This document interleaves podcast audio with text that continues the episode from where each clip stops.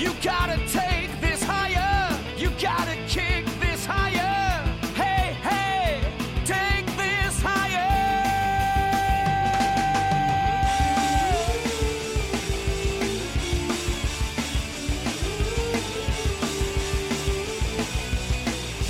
And on and on. I don't want to go it alone. Hey everybody, it's Thursday, February 13th, and this is Top 10 Thursdays with us, Sean Lemmy. John Otney. Colin Westman. No Matt Carson's this week. He's uh he's got everything working against him right now. He's just trying to fight back as best he can. So, John, you've been watching a bunch of Miyazaki movies. How's that been going? Ah, it's been a lot of fun. I've enjoyed all the movies. Great stuff. And of course, you're working towards uh, seeing his last movie, I guess next week. Supposedly, like there's rumors that he's going to come out of retirement for the sixth time. Uh, but yeah, the Wind Rise is, opening over here in the states on February 21st. So, trying to work towards that. Got some Amazing, he's been he's been doing it for so long. He's like 73. pretty old, and it sounds like he's going out on a high note too, which Mhm.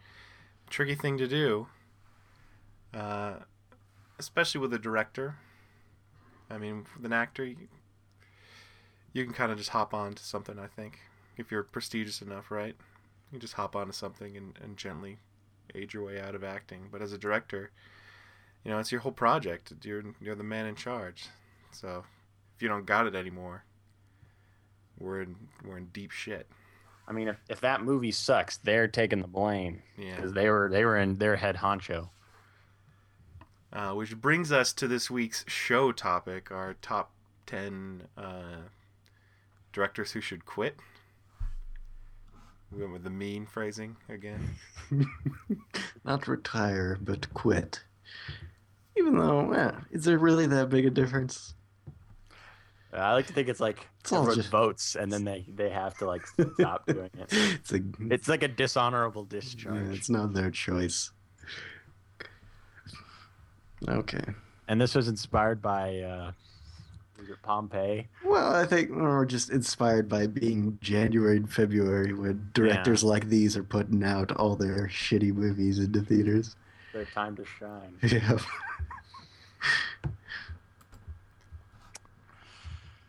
All right.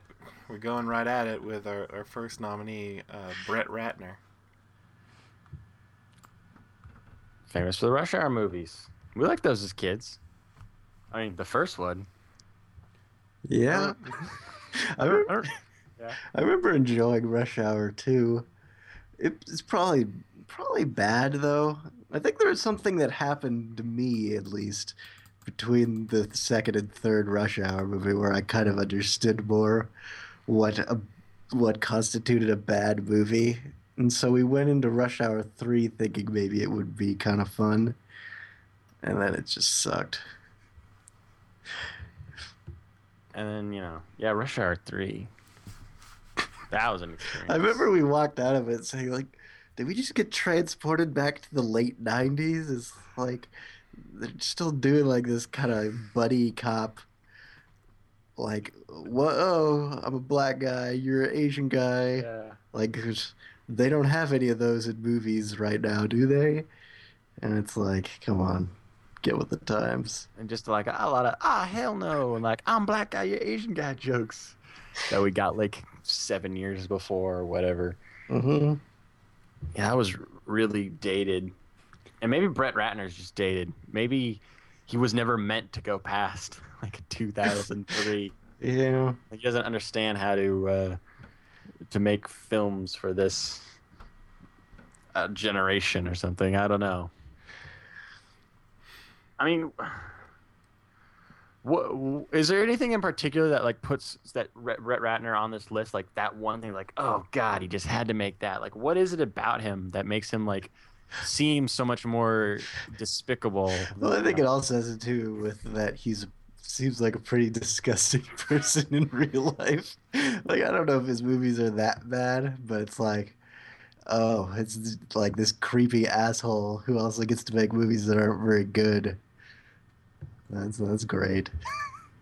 I mean, yeah, there's all that controversy around the time when he was going to direct the Oscars, and he was saying a lot of negative things about gay people, and then weird like sexual things about Olivia Munn, and just came off as a total creep.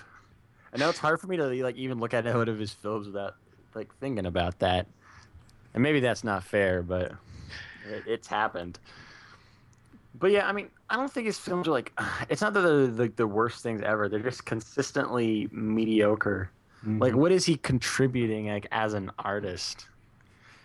I mean, he definitely just seems like one of those guys who's just like picking up his check. Like that's all he cares about. I mean, I don't know. I didn't see. I don't uh, know. he seems like he's a guy that might enjoy what he's doing. It's just what he's doing is really dumb and juvenile. He's like, ah, yeah, making the black guy jokes. I mean, I didn't see Tower Heist. Uh, is that what that was like? Is, it, is anyone here seen Tower Heist? you just making the black guy joke? Probably. and that was that was his most recent uh, direct directorial effort. But I know he's got Hercules coming up. Yeah. Oh, yeah. The Rock. He also did the most mediocre of the X Men movies. Which, whatever. Well, yeah, the most mediocre. It's, at least it's not the worst. yeah, I mean, I, I think that's kind of his thing. Is he just makes really mediocre movies. They're not remarkably bad. He's just just shooting for the middle. But yeah, he's never made anything that great. He doesn't look like he plans to make anything that great. and he's a, just fucking slob. I like that one of his most like one of the most famous pictures of him that gets passed around the internet is him looking at like the big book of butts. He's got like his mouth open. He's like drooling looking at it. I'm actually not familiar with this. It's pretty good. Like whenever the AV Club posts a news topic about him, they just use that picture. I see. Inspiration for his next film, I suppose. Perhaps he's working on an adaptation. Uh, there's like a picture of him back from the '90s where he's like pointing at a woman's butt too. He knows what he's a man who knows what he likes. All right, let's let's move uh, let's move ahead. Next, we got a seasoned veteran in Brian De Palma. Now, how did he end up on this list? Uh, I put him on. I get. I don't know. I don't know if I'm quite qualified because I haven't seen any of his more recent films, which seems like his last few ones have not been well received, like at all. Even though he was once pretty great, he's done some really good movies: uh, Scarface, The Untouchables, uh, Carrie, which I'm assuming like the only reason he keeps making movies is he's just getting getting all that bank every time they remake a Carrie movie. He's just like, all right, I'll just use this to make a movie that no one will see. Yeah, I mean, I didn't see his last couple of films, so I don't know why they're bad, or but I assume they are bad, aren't they? Bad. Let me see his last one. Very yeah, not good reviews. It seems like he's trying though. He's just. I mean, it's probably just one of those cases where he's just so out of touch, Mm-hmm. or he's just old, and uh, He's like in his seventies. I don't know. He's done it too many times. I'm not sure. I, I don't know what his last good movie was. I mean, I guess a lot of people like Mission Impossible. It's like 1996. Yeah. Some people Um, like Carlito's Way. It was '93. Yeah. I mean, we're talking 20 plus years ago. Yeah, I think that's the thing with Brian De Palma is the last movie of his that I went to see was The Black Dahlia, and that was horrendous.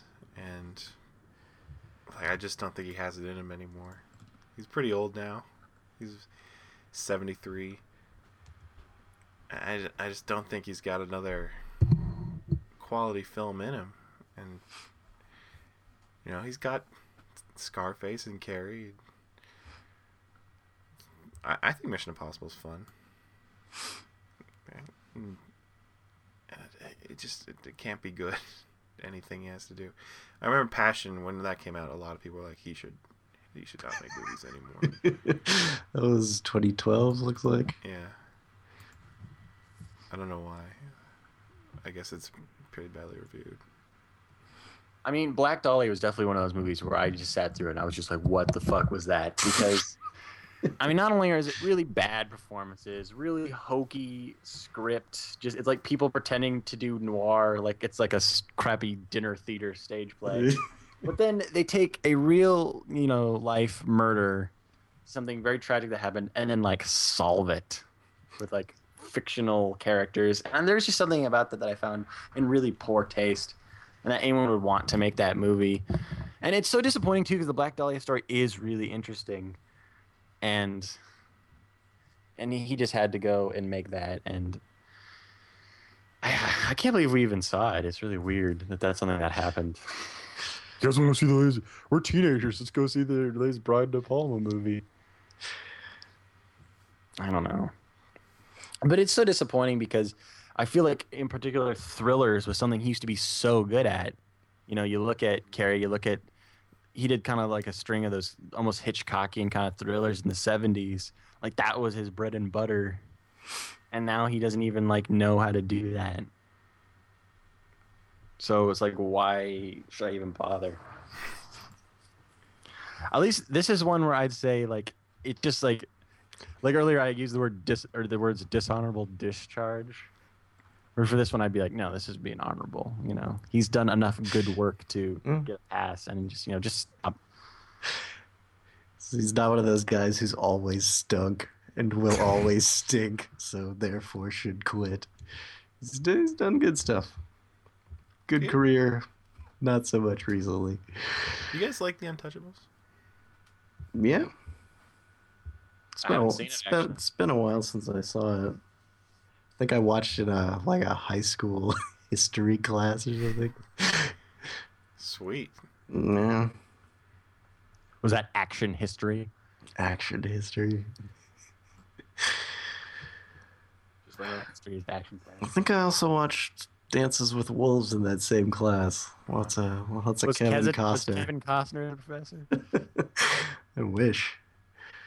action history with Kevin Costner. Yeah, he'd also show JFK, um, Waterworld. Waterworld, show us the future as well as history. Sounds pretty good. Well, I don't know. It depends on how many of them you have to watch. or do you have like extra credits site where you go see Three Days to Kill. Yeah.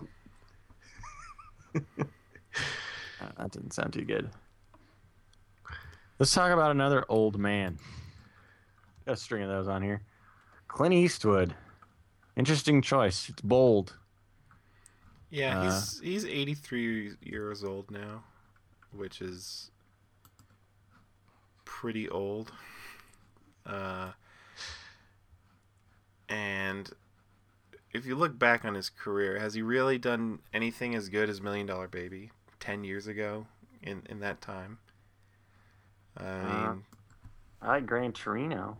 Gran Torino was okay, and Letters from Iwo Jima was good, but he's, I mean, Changeling, no one cared about. Invictus was bad.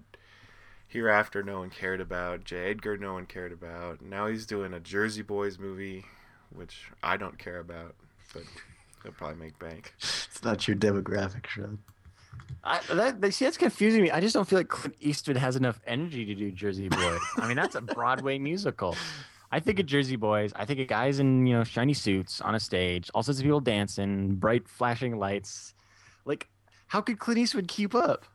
I feel like he just keep like passing out. Like, This is too much for me to take, guys. I gotta. then they nudge him and be like, "Oh, "Okay, enough of that shit. Let's go on another dance." like, I don't know how he's gonna do that. Uh, I I don't know. I I don't really know anything about Jersey Boys. I mean, I like the music of the Four Seasons, but I don't know. Yeah, I, I well, just, it's, a, it's a troubled I really project. like. That's never a good sign. Like Mm. Jon Favreau was supposed to be the director originally, Yeah. and they're like, nah. No one cares about Jon Favreau. Let's get this guy who's twice his age to do it. I mean, I don't know that it's that Clint Eastwood's been doing really bad movies. It's just maybe it is a good time for him to stop, just so he doesn't accidentally make that really bad one. Because, like, because you're right saying that his last handful string of movies, you know, Invictus Hereafter. I don't know about Invictus. Do You guys saw it? Is that oh? I thought it was okay. Okay, well, I didn't think it was, it was straight up bad. Okay, well, maybe maybe not inconsistent like his last, like more so than he used to be. So it's only a matter of time before you know he does something really bad. I remember the title of your review that you wrote, Sean. It was Inviction Notice. Very clever. Yeah, I mean, in the three years since he made his last movie, he's starred in a commercial, and he did that Republican National Convention speech with the stool. And to me, that's just giving me the vibe that he he doesn't really know what he's doing anymore. He also did that Trouble with the Curve movie. I totally forgot about that entirely. It happened. You know, I feel like you bring up a good point. Um, him, you know, talking to a chair in front of a huge audience. That's the most Like, famous thing he's done. the, the, the guy who's years. talking to an imaginary person is like telling you know 50 people on a movie set what to do like he can't be that with it he must have a really good like production team around him like i wonder how much clint eastwood especially in these recent years is like really directing is he just kind of sitting there and being like okay that's good like what is he doing i don't know I mean, he hasn't made that many really bad movies. There's, there's been a couple. Yeah, Blood I mean, work. He's he's directed. He's basically had two successful careers. I mean, he's been directing movies like forty years. Yeah. There's been a lot of good stuff in there, and he doesn't have anything left to prove. But he has a lot to lose. Sounds like a good tagline. Doesn't have a lot to prove, but he has a lot to lose.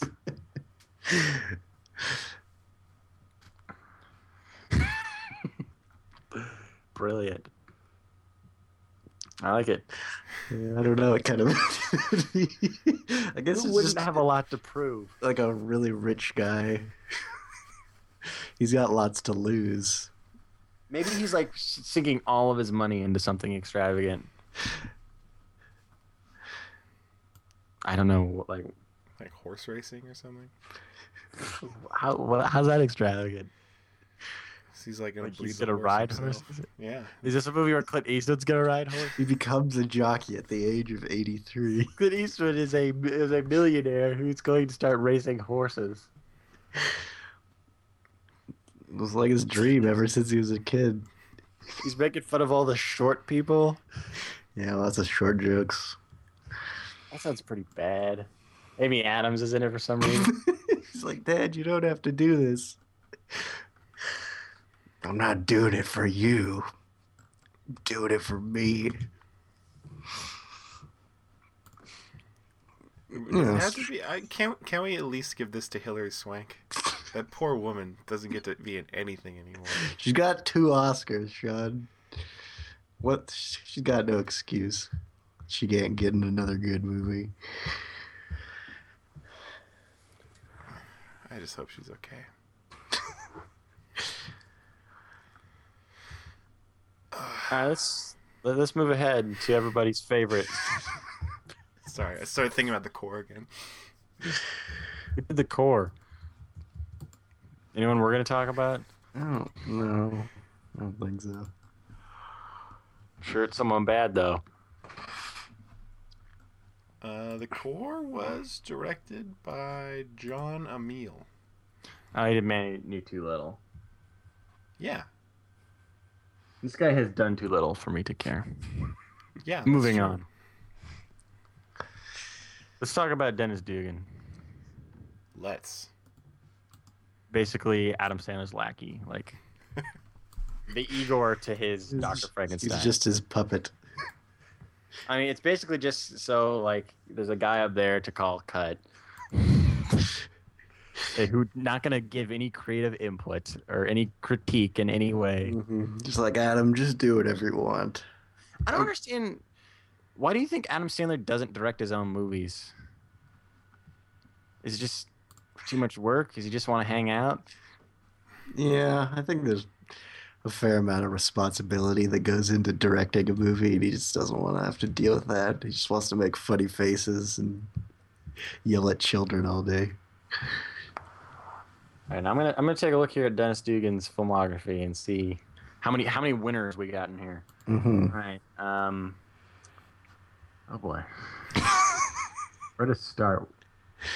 Did he do any of the like popular Adam Sandler movies? I think he did a few of the early ones. He did Happy Gilmore. Uh, which, Okay, here we go, Which yeah, he followed up with the immortal classic Beverly Hills Ninja.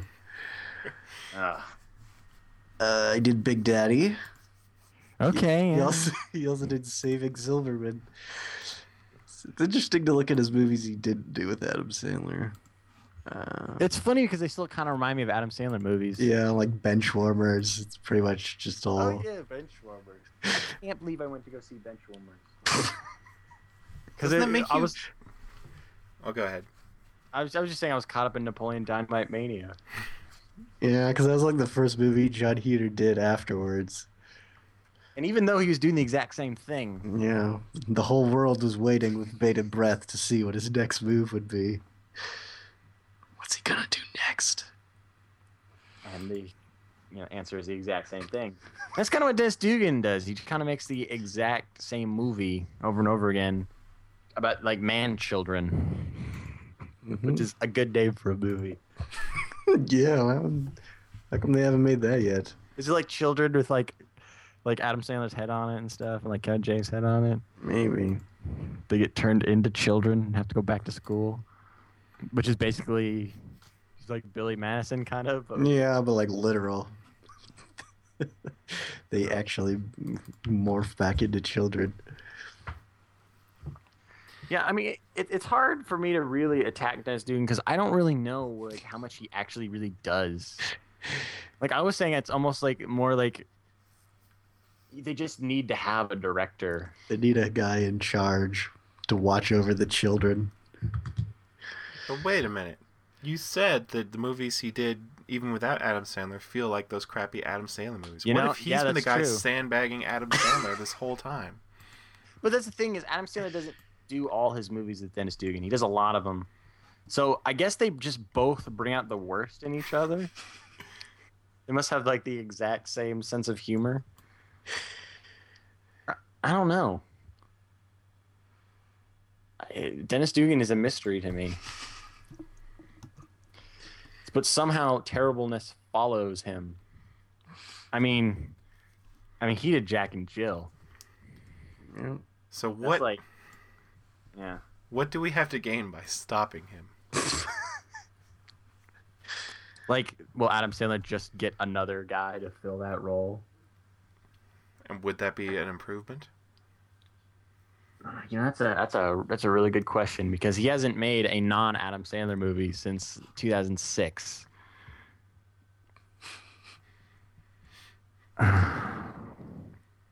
like, maybe, do you think like if Adam like Adam, Adam Sandler let him go, he'd just like disappear? Probably. I don't think anyone cares He'd start to like f- fade, like I'm fading away. just no one would call him anymore. That'd be the end of his career. the wind would just blow him away. Yeah. I mean, because like it's not like anyone else is hiring. Like we gotta get Dennis Dugan. This is a Dennis Dugan project. Even those ones we were talking about, I'm pretty sure those are at least like, like those non-Adam Sandler ones. They're Adam Sandler's like production company, right? Yeah, they're probably produced by him. So he has no power without Adam Sandler at this point. Yeah, God. you know, it's it's a pretty good argument to say like, well, if he quit, like, I'm just gonna keep making. He's gonna find another Dennis Dugan. so maybe he's not like to blame. But then again, yeah. Then there's his other movies. But then those are like Adam Sandler produced. Like I don't know. But I, I don't think he'd go back to making those. I mean, we'll have to come back to it. Um, what, I don't know. is there anything? Does anyone have his filmography open? Is there anything pre Adam Sandler? I'm I'm looking at pretty much all these guys' filmography as we talk about them. I mean, what was inter- interesting is I've actually seen movies where Dennis Dugan was an actor. Like he was in The Howling. Like he was a hardworking guy, like just trying to, you know, make it as an actor. Yeah, he pretty much didn't do anything before Happy Gilmore. I mean, he was just directing like TV stuff. Like, yeah, Happy Gilmore is pretty much his first feature length film. Hmm. I'm trying to find more insight on the guy. Yeah, he, Try to piece together the rest of the puzzle, but uh, It's so weird because he must be one of the most successful directors of all time, given all the money those Adam Sandler movies make. And yet, how many people even know his name? Mhm. does he even exist? I mean, there are pictures of him, but I don't know. Maybe he's just some guy Adam Sandler hired to be Dennis Dugan. I did find this quote from him though that audiences that go to my movies don't want a message. They don't want my soul exposed or my life view. They just want to laugh. And he can't even provide them with that. Any director that says that they don't want to tell a message, I feel like is in it for the wrong reason. 'Cause all films, no matter what they're about, should have like something else to say. Like, s- I don't know.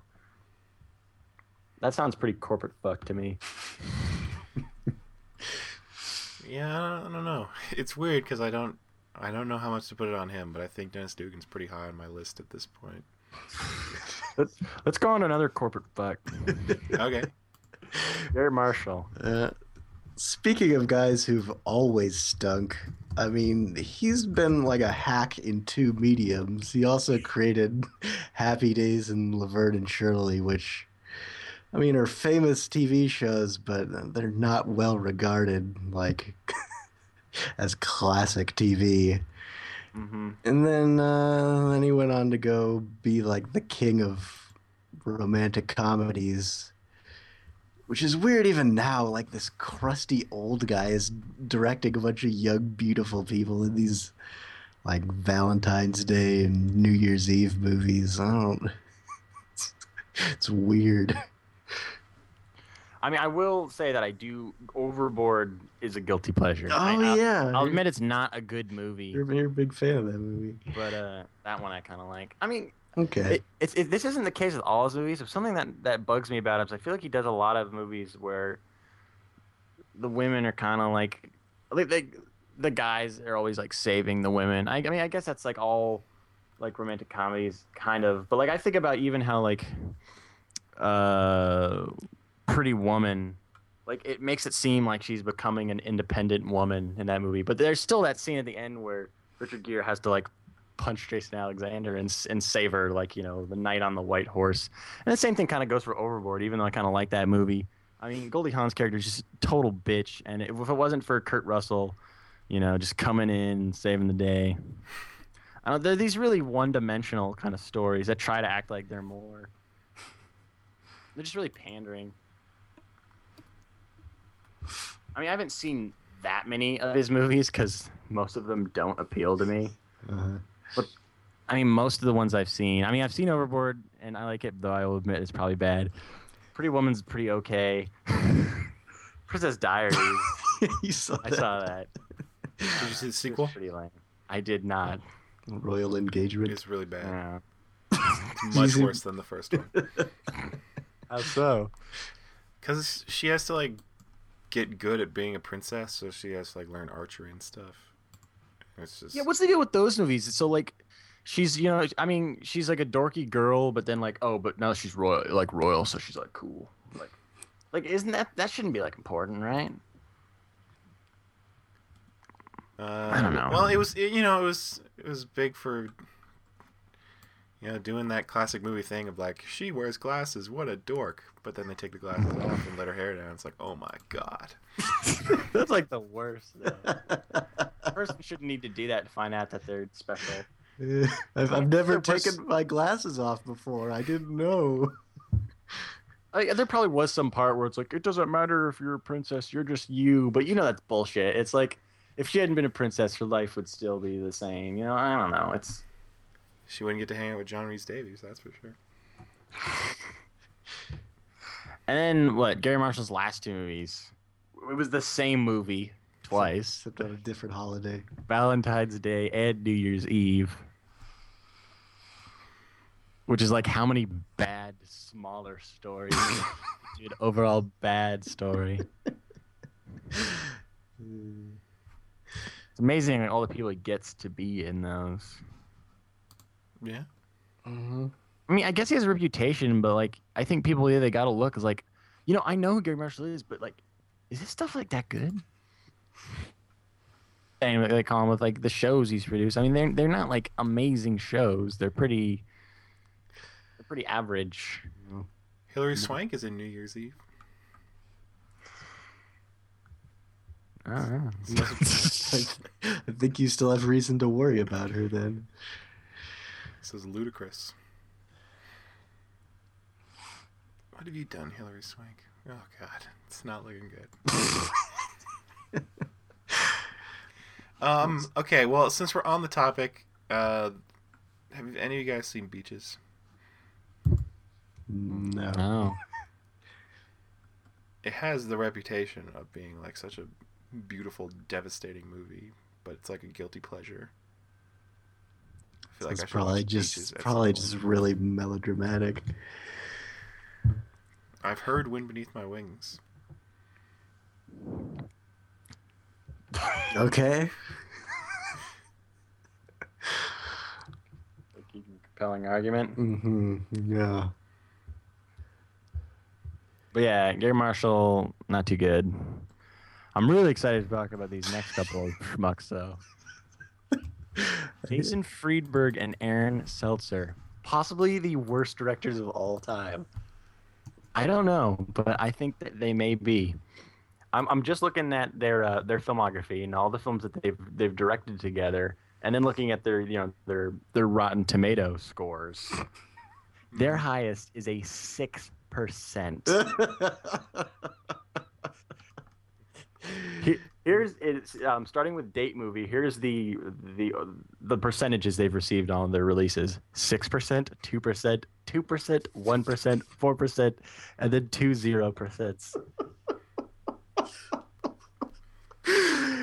Does that mean I not don't even think there's- Armond White could write a positive you review? could they could get one person to even give like a mild recommendation out of all the critics in in the country.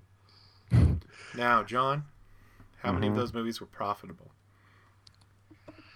Ooh, let's see. Uh, probably most of them. They do have the uh, grosses here. Uh, I believe they were all profitable. See, they know what they're doing. The total pros. Except for their most recent one, which I don't believe got a theatrical release. I saw the trailer. The Starving Game. Yeah, it looked Oh, pretty yeah. bad. It looked like they just like got a bunch of costumes from uh, a Halloween store and went out in the woods and shot a movie on their iPhone or something. looked not the most professional looking film uh, in terms of production or content. But yeah, No. these are basically the movies where they pretty much just said, okay, we're going to replace actual jokes with just references to pop culture.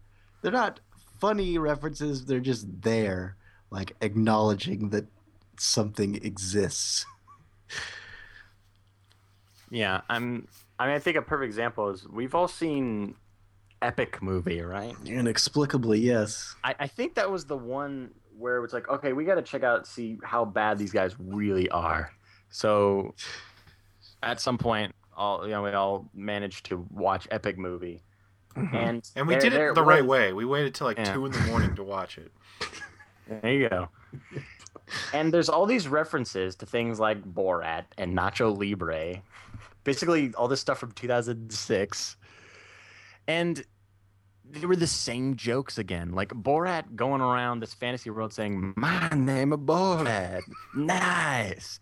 It's like, yeah, I know. I saw Borat. Like, I get what Borat is. I wonder if they even see these movies that they're parodying. They just watch a trailer or maybe see a poster and they're like, oh, let's just put that character. I don't even know what he does. Let's put him in our movie. Because there's no real like insight into any of, any of these. I feel like a good parody, you know, it's like a satirical like stab at at something that maybe wasn't even funny to begin with, and then you could poke fun at. This is like like the same jokes, and I use j- jokes like quotation like again. They're not really even jokes. And then if you just put in like a lot of yeah, I don't even know what you call those. Like what what is that? Like Nacho Libre shows up like like oh I get what is that? Just rec- like I recognize Just what that is. recognition It's just remembering things. Uh-huh. It's a recognition. oh, That's the genre. It's I know recognition film. And what's like so so terrible, or, or what's so I mean, I- what just was so bizarre is in the long run, these are going to be the weirdest time capsules like ever. I mean, I, I, like going back to epic movie, I think of that. There's a scene where like Darrell Hammond is playing Jack Sparrow, and he's singing like a parody of or, or rapping a parody of Lazy Sunday.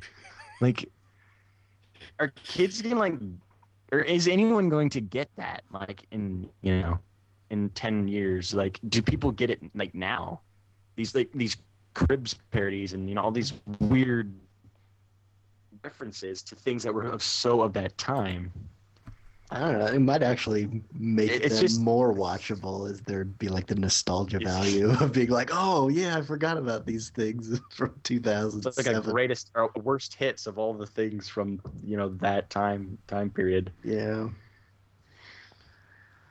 but yeah, I mean, the, the weirdest thing about about all this is that there's these, there's two guys that both come together. They're on the think- same wavelength. the same dude, this is dumb hilarious. wavelength. Remember that last movie we did where a giant rock fell on someone's head and then they got hit by a car? Like that's at least in every single one they've Yeah. done. Someone gets hit by a car. Like let's do it again because it's funny. Uh, Are these real people? Like, I would love a documentary or just an interview with these guys. You can't find anything on these guys. Like I've gone trying to find like interviews with them, and there's people that do like fake interviews like they're them and make them seem like retarded. Mm-hmm. It's like I just want to hear what they're trying to accomplish. Are, are they just that immature and they're just saying we just like making things that are funny and this is funny us? Is is that it? Like And I guess if they keep it's just it's so difficult for me to wrap my mind Yeah, around because it. it, it, it's weird because they keep doing it even on a much smaller budget when they know they're not going to be making as much money. So they're not just in it for the money. It's like they're actually in it because they believe in what they're doing.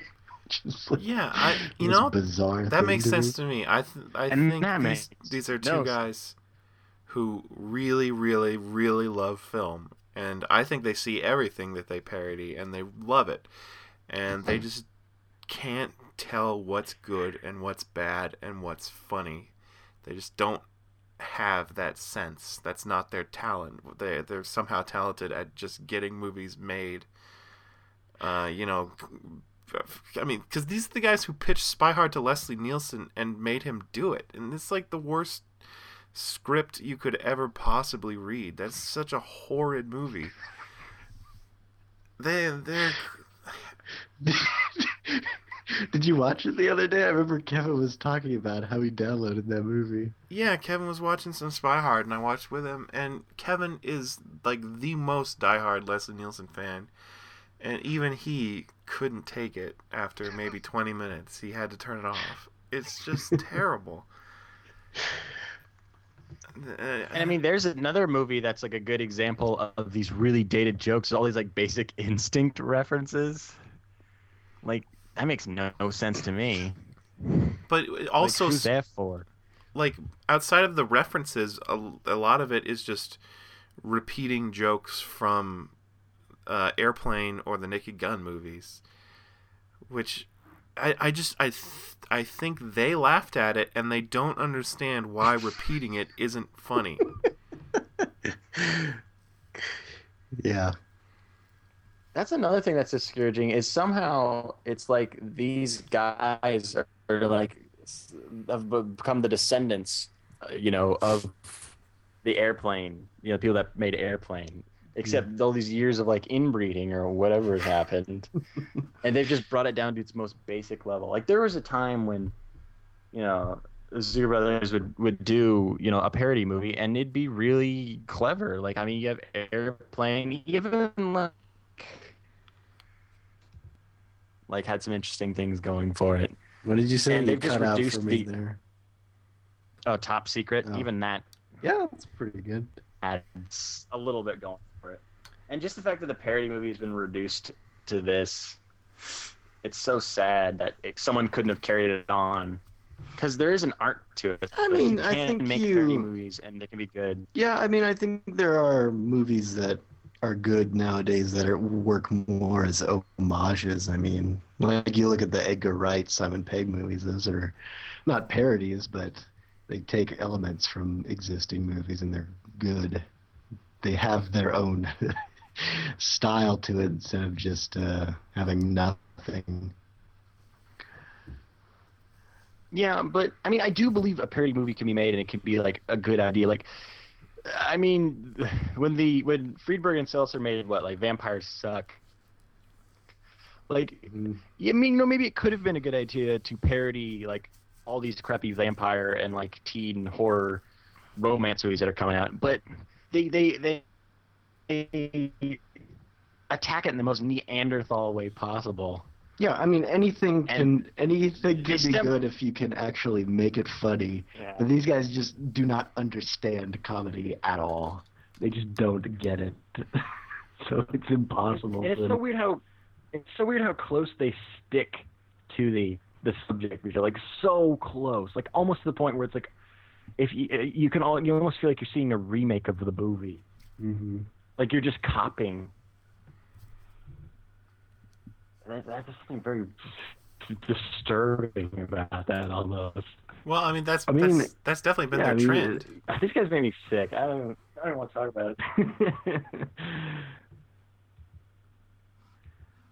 I mean, their, their next project is Super Fast, which is a Fast and Furious parody movie.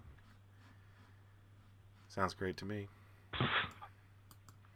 Uh, I can't wait to see them get an actor that looks that looks exactly like Vin Diesel. So this brings us to M Night Shyamalan, right? Mm-hmm.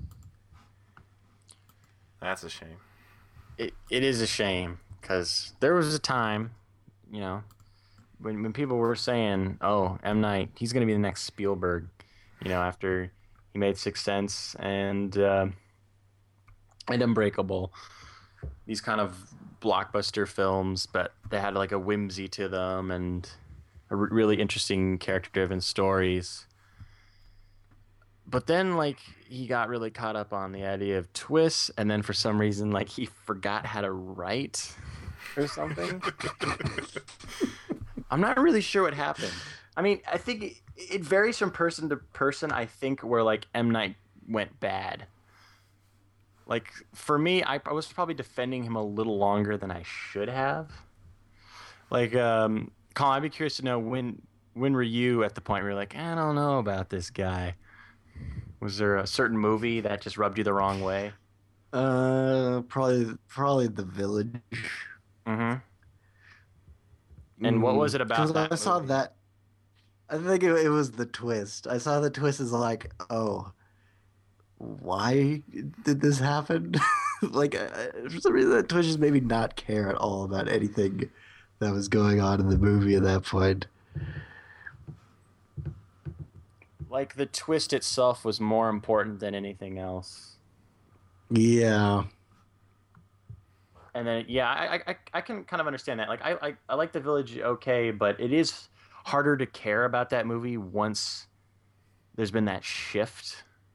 You feel kind of more detached, almost alienated from it. Mhm. But I mean, I I like that movie okay, and I def- I defend it. I even defend Lady in the Water, which I'll admit is not a good movie. Uh, I mean, I think for me, it just came down to when we all sat down and watched The Happening. In I- theaters. I didn't really have any expectations. I was, I was, I do remember telling myself that it's like, okay, M might have been kind of shaky a little bit. He, this, but he really needs one movie to just bring me right back.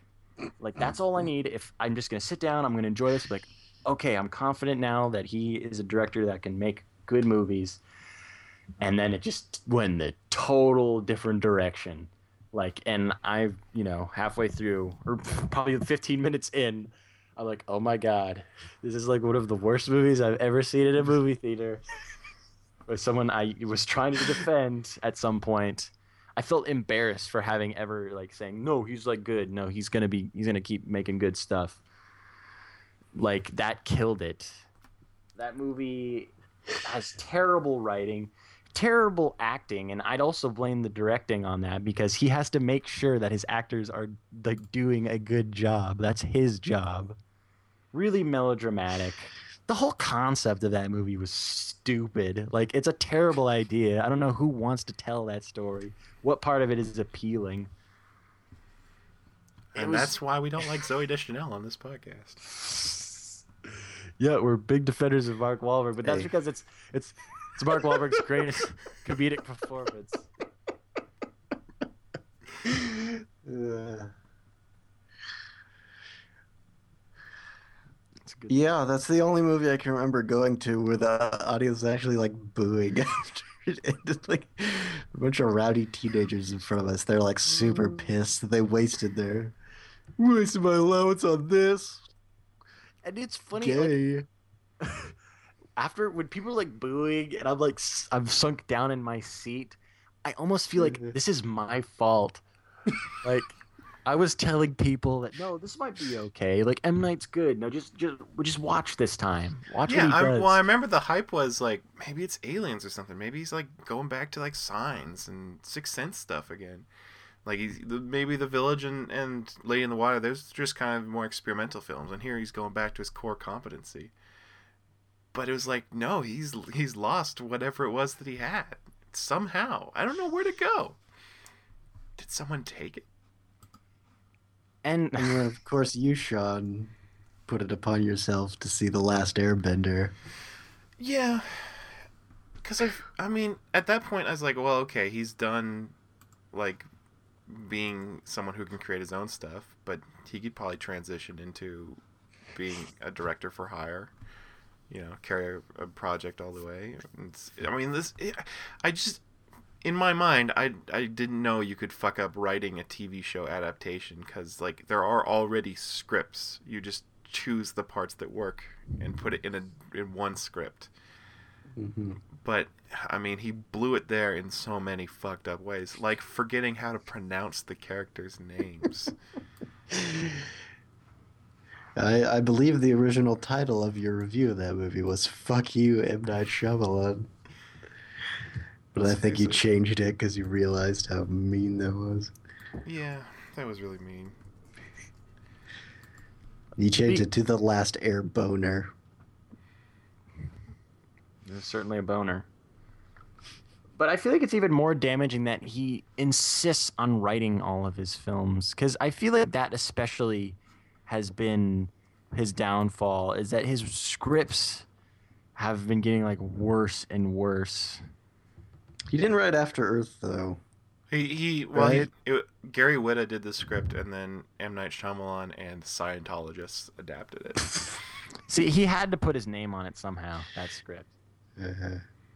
which is disappointing to me because I'm I'm a big Gary Whitta fan, and Book of Eli I liked.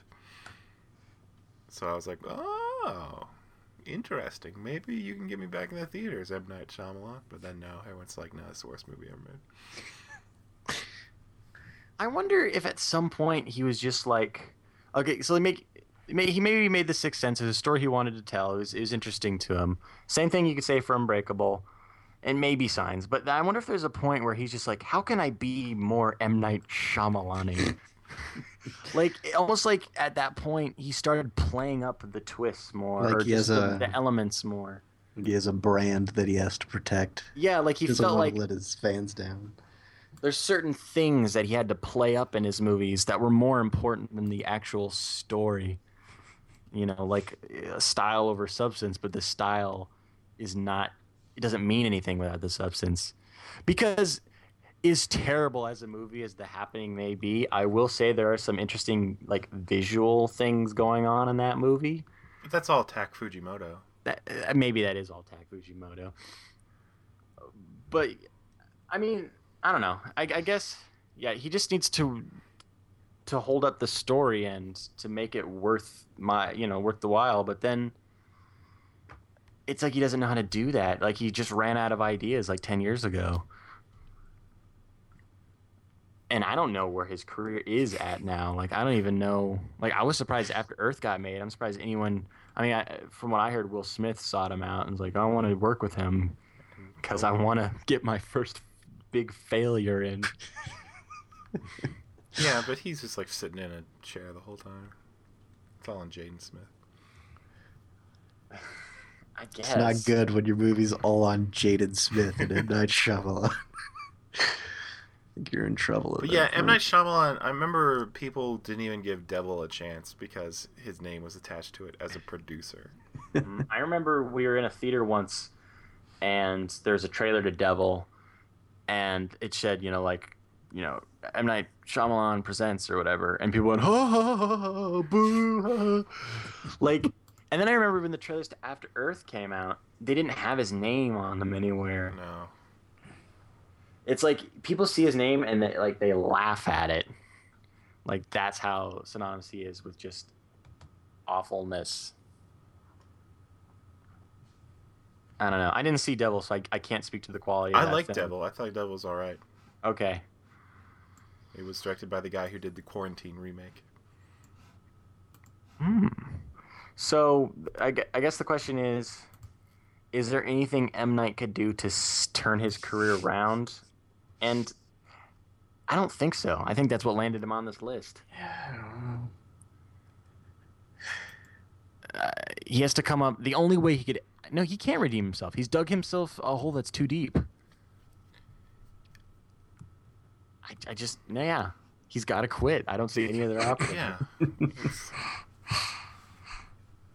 He's done all the other moves he could do. I honestly don't believe he is capable of making other good. I would be so surprised if his next movie was good. That would shock me. Like if he's not already in checkmate, he's been checked like ten times by now. Well, it's, maybe it's time for him to get his acting career off the ground. he was so good in Signs. Oh, that was so terrible. I mean, it wasn't that bad. I, I, I guess the village was. That was really tacky. Like that's another one of the things where he was playing up like I have to appear in all my movies like Hitchcock or something, playing up the the M Night Shyala- Shyamalan-ness. Mm. I need something to lift my spirits. Who's next? Michael Bay. Oh boy.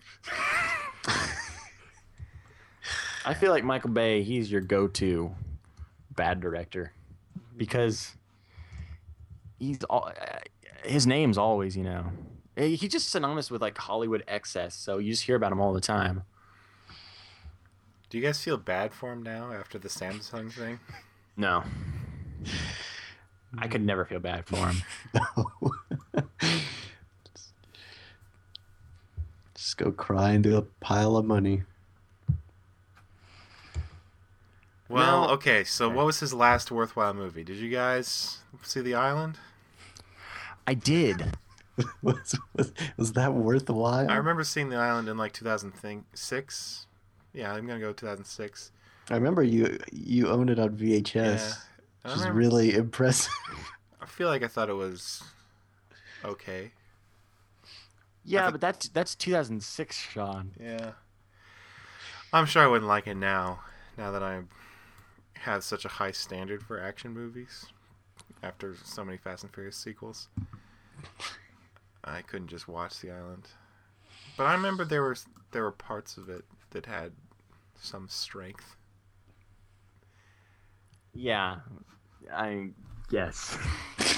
But but if we're being real, it's it's probably Armageddon in 1998, right? That's the that's the last time you were like you should go check out this Michael Bay movie. and even that's like kind of like good because it's kind of bad. Like it's like it, I, it reminds me of Con Air. It's in that kind of vein where it's like this is so stupid, but uh, there's a lot of actors in it I like, so I'm kind of it's like dumb fun.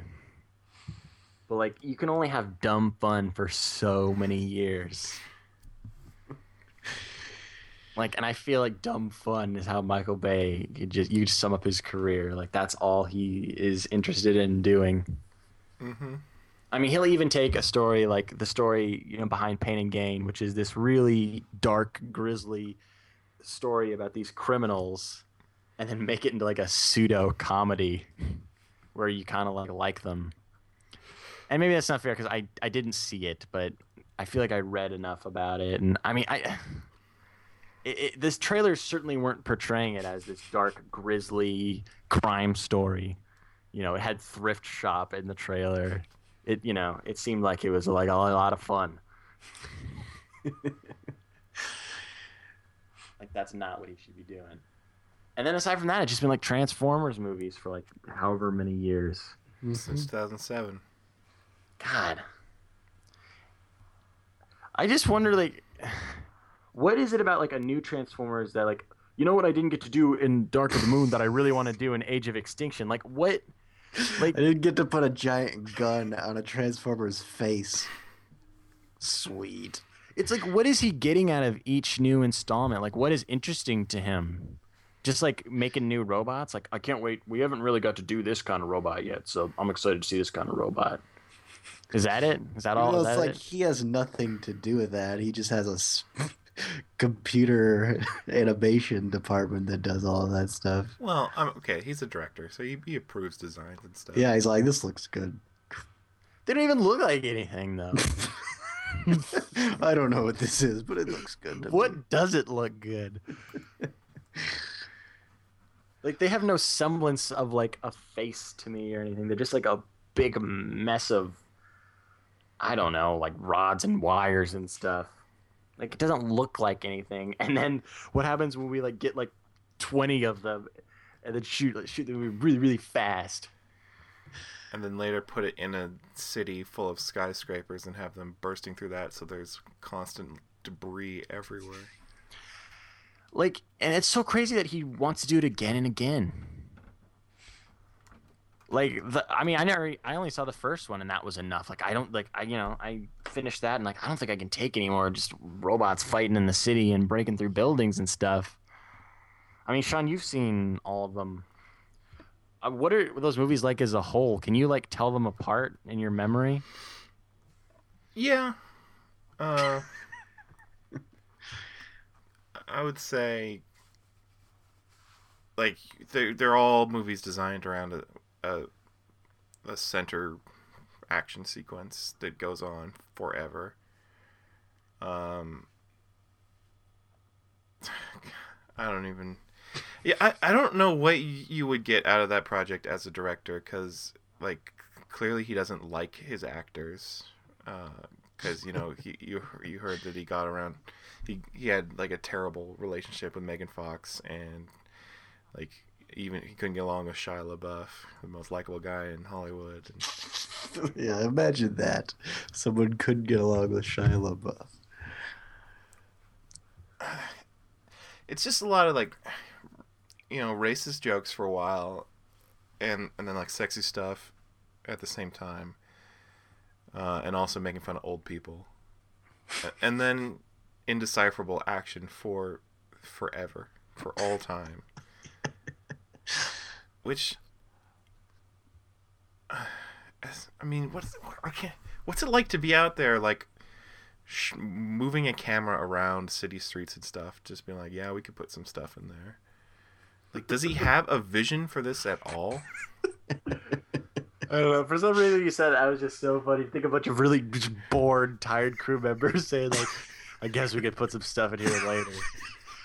just swinging around a camera. No, filmmaking should inspire people to do their best work and to be artistic. It shouldn't be just like uh, another day at the office. Put in some robotic shit flying around here. I think Michael Bay would have been a much better director if he had started, or you know, just been born earlier. If he had, you know, because The Rock was fucking sweet, right?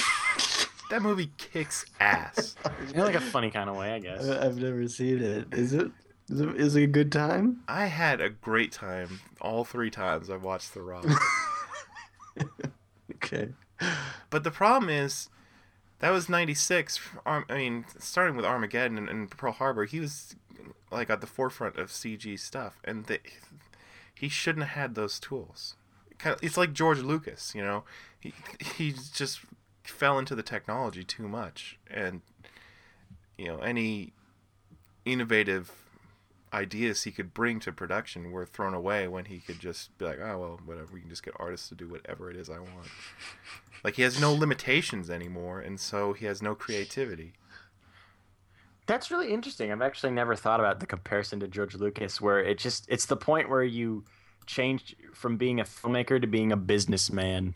Mm-hmm. And since technology, you know, CG came about in the early 2000s, he became reliant on it too fast, and now it's just been done that. He's been doing that for so many years. Had he started his career earlier, he wouldn't have had been able to depend on that. And he would have maybe done some other stuff. Maybe would have made more movies like The Rock or something. So yeah, that's a good point. Because now, I mean, it seems like he just, you know, is like, I got nothing better to do. I just guess I'll do another Transformers movie. Like it's it's made him lazy. Yeah, and yeah, I guess he was trying to fight that with Pain and Gain and failed. Yeah, I don't know what that was. That's just him. uh, Maybe it was him trying to do something better, and then he just he just found he's just never that good to begin with. I don't know. I, I can't explain Pain and Gain where that fits in into the Michael Bay timeline. Like that's kind of an anomaly to me. That he could do something that doesn't appear to be reliant on like effects, but is still bad. I don't It's know. reliant on storytelling. Yeah, but that's the thing. He got so used to using effects that when he decided I'm going to take that away, like he he doesn't know what to do. Better get some close-ups of those muscles. it's the closest thing I have to special They're like special effects. effects for people.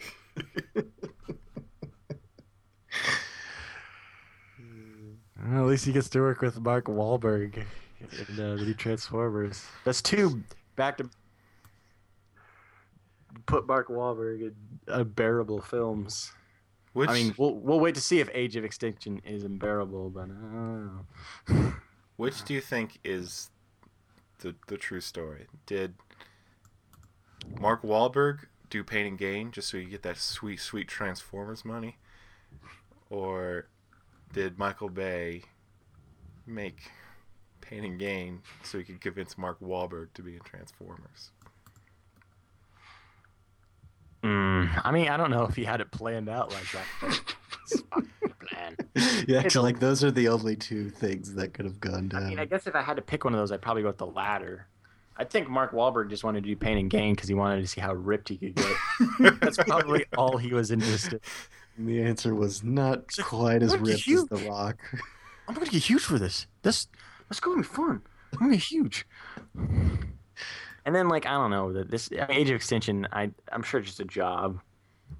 I think Mark Wahlberg seems like a pretty like almost kind of blue collar kind of guy where he just does whatever. You know, it's just he's just doing work. I don't blame him for being in Transformers.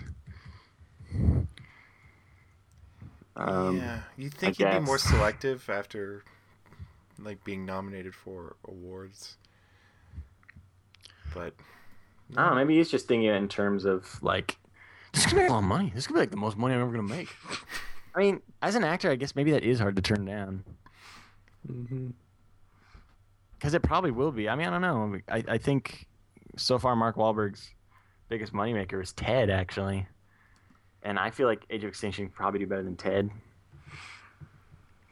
which is sad. You think people would have like learned by now, but I think the problem is there's always a new batch of young people that you know. Still have Transformers nostalgia somehow. or just I don't know. It's like a thing to do. There'll always be that new wave of naive young people that will see something really bad. It's not like people are ever going to learn. Wait, I should stop seeing these because there'll be people who maybe aren't as familiar with the other ones, or were too young to realize they were really bad. You know, like why we would go see like Rush Hour Three, like our generation. There had to have been people like ten years, five years older than us. Like, why the hell would they do that? I'm not going to that. Those movies weren't very good. But Uh-huh. Rush Hour one and two came out when we were kids, so we're like, oh, we liked seeing those as kids, so you know, we'll go see this. Well, for me, it was also a, a deep fondness for Jackie Chan. Yeah, And yeah. I it definitely starting with Rush Hour 2, I recognized that that guy was getting old and wasn't going to be able to keep doing these movies. I was just using it as an example of how when you're a kid, things don't seem as bad, know. and that's why Transformers movies work. Like why they make so much money, and why they have Optimus Prime Halloween costumes. So when you're a director who's banking on children's inability to recognize the difference between good and bad entertainment, maybe you should stop making movies. Which brings us to Oliver Stone, who, uh, to his credit, is not doing that. Uh, he's just, he's just dropping the ball, man. He's just dropping the ball these days. I keep, he keeps getting projects. They're like, yeah, that's that should be a good Oliver Stone movie. But then no, God no, it turns out to be pretty bad. Uh, I mean, there's World Trade Center, which didn't you see that, John? Yeah, mm, it was really like oddly like sentimental for like but sappy and melodramatic and not the way I want to see that story. I want to see it portrayed as like the true events, not some weird melodramatic version of you know some weird dramatic. I don't know. It was just it felt so phony. And then there was uh, W in 2008, which Yeah. like it had some elements to it that I liked. But when I look back on it now, it just seems like almost like a comedy in my memory, especially because uh, they dodged like all the important parts of his presidency. And I mean, this was 2008. We knew what the story of George W. Bush's presidency was, at least, you know, for now, at least until we're years and years separated from it. Uh, and then, of course, there's the other things like uh, like Thandie Newton's hilariously over the top performance. which why would he allow that? I guess because it's pretty sweet. I mean, I think the thing is he's picking interesting ideas, but he's highlighting the wrong things. Yeah, I Like- mean, for an, if you're an outspoken liberal making a movie about George W. Bush, you should probably be critical of him, or you're just gonna let everyone down. felt like it was pretty soft. It was like- hella soft. You know, this is a man destroying the country, and he's he's this lovable oaf. Like that was the forefront of the movie. Was just you know, ah shucks, you know, like a character out of Andy Griffith or something. yeah, I mean, you don't have to. You don't have to do a like he's ruining the country narrative. Although that's the way a lot of people felt, and probably Oliver Stone. Uh, but he, I mean, when I remember about the production was, he just like got so caught up in learning about George W. Bush and like he like fell in love with him and made this like love letter to him. Uh, and since then, I don't think anyone wanted to see that No. at the end of 2008. when Republicans and Democrats years. were all done with George W. Bush Yeah. in 2008. We But- basically but- were pretending he didn't exist. Yeah. Uh, and then he follows it up with his, like, again, could have been meaningful, could have been a worthwhile project, but instead totally forgettable sequel to Wall Street, Money Never Sleeps. Uh, again, Shia LaBeouf curse. I mean, it's perfect timing for a story about the economic collapse, but Yeah, 2010. It was, it was ripe, and you know Wall Street. Not, a, I mean, that's an. It's a. I would say it's. I would say it's good, not great. Mhm. Uh, you know, it's memorable because it's quotable, and it has good scenes. Uh, but it's not.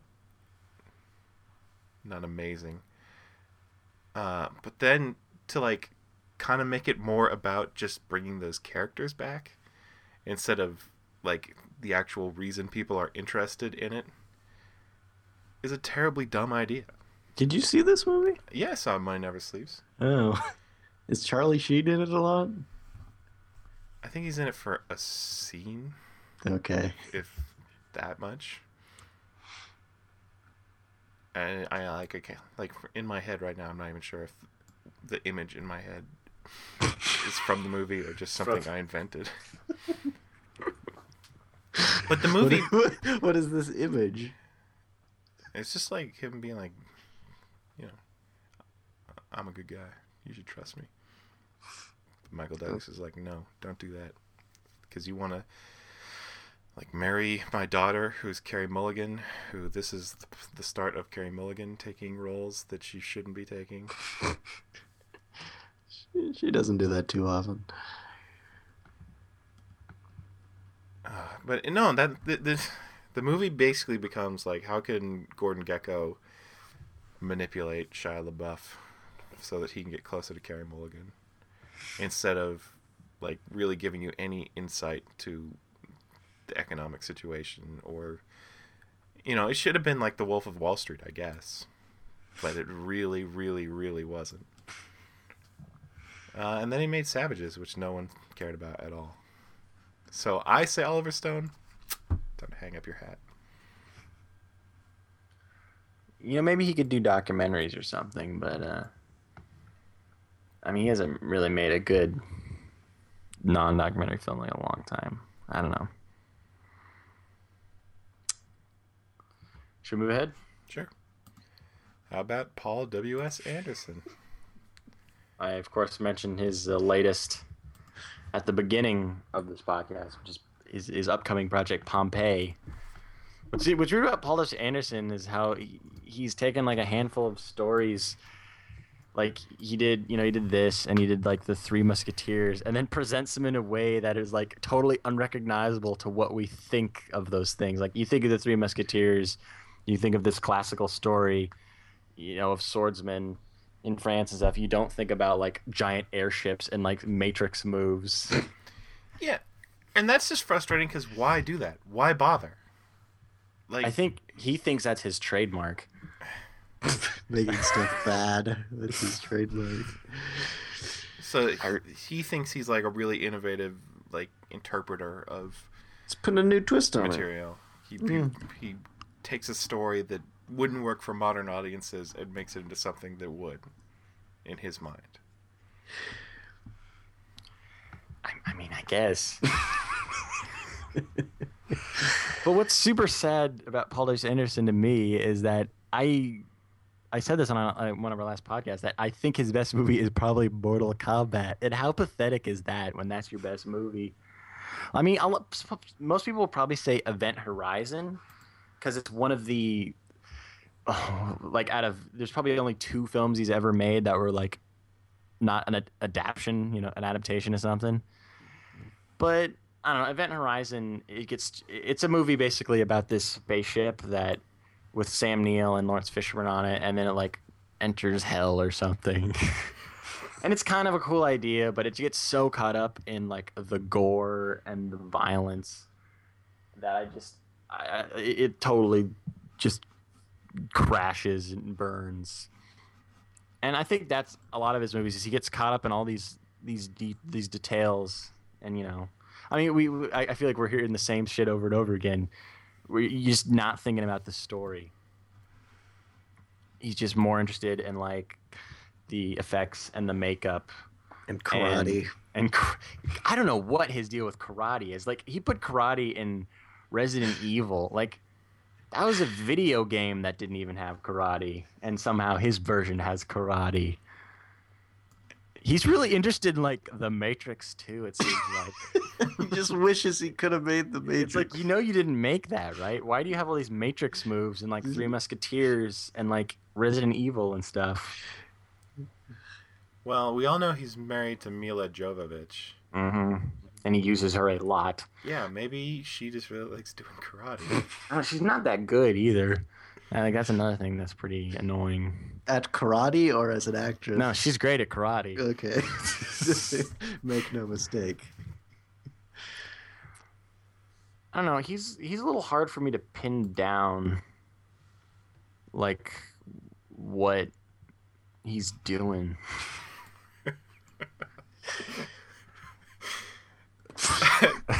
Could you explain that a little more? I'm not really. I don't know.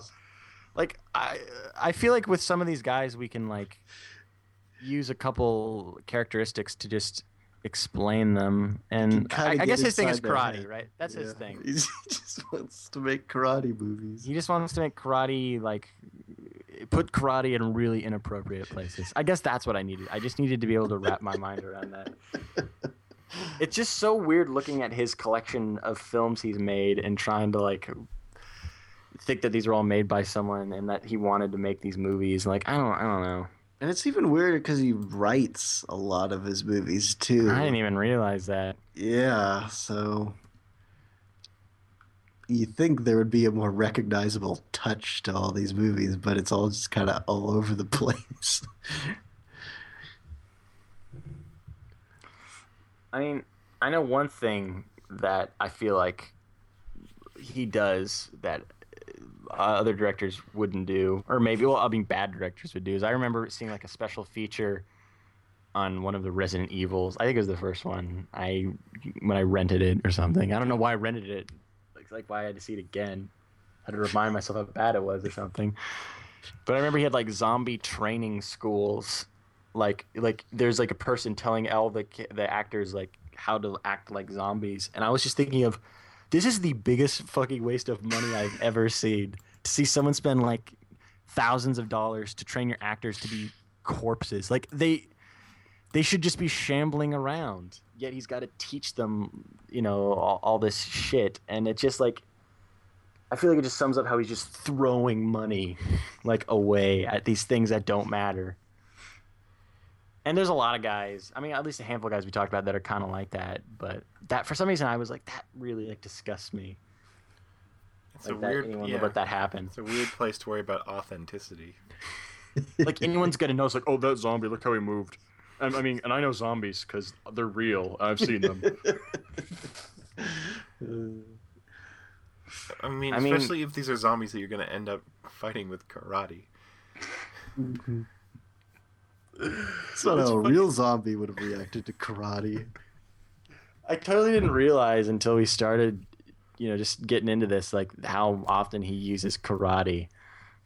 Like that is just hilarious to me. That some of that just it's like, like little kids like, here's the fight scene. We have cool kicks and punches. It's like he's a grown man. Like, why doesn't he just make a karate movie? Why does he have to make Three Musketeers and put karate in it? 'Cause They're not going to give him back the Mortal Kombat franchise. It's the only one Mm. he's interested in. This is one chance. He blew it. And that's what well, well that's why well, that one was like, okay. It's because he finally he got to make his karate movie. you know. Yeah. Well, now I get to look forward to the karate scenes in Pompeii when that comes out next week. And Resident Evil Six. Oh, they're making another one, huh? I like how he like left the second one and then like came back. He was like, bring it back to its glory, and then like left another one and then came back. Like he keeps coming back to it, like it's his baby. So he's like only doing the odd numbered ones. I, I don't know. so the bad ones, according to Star Trek rules. I don't understand what those movies are doing. Like I feel like the world blew up like in the second one, and there's like five sequels. Like how many times can you blow up the world? Just all floating on a giant meteor. There's a great um, what are those guys called? Red Letter Media. They did Yeah. a, like a retrospective on that franchise. I've Uh, seen that. and it's really good. It's very entertaining to watch them.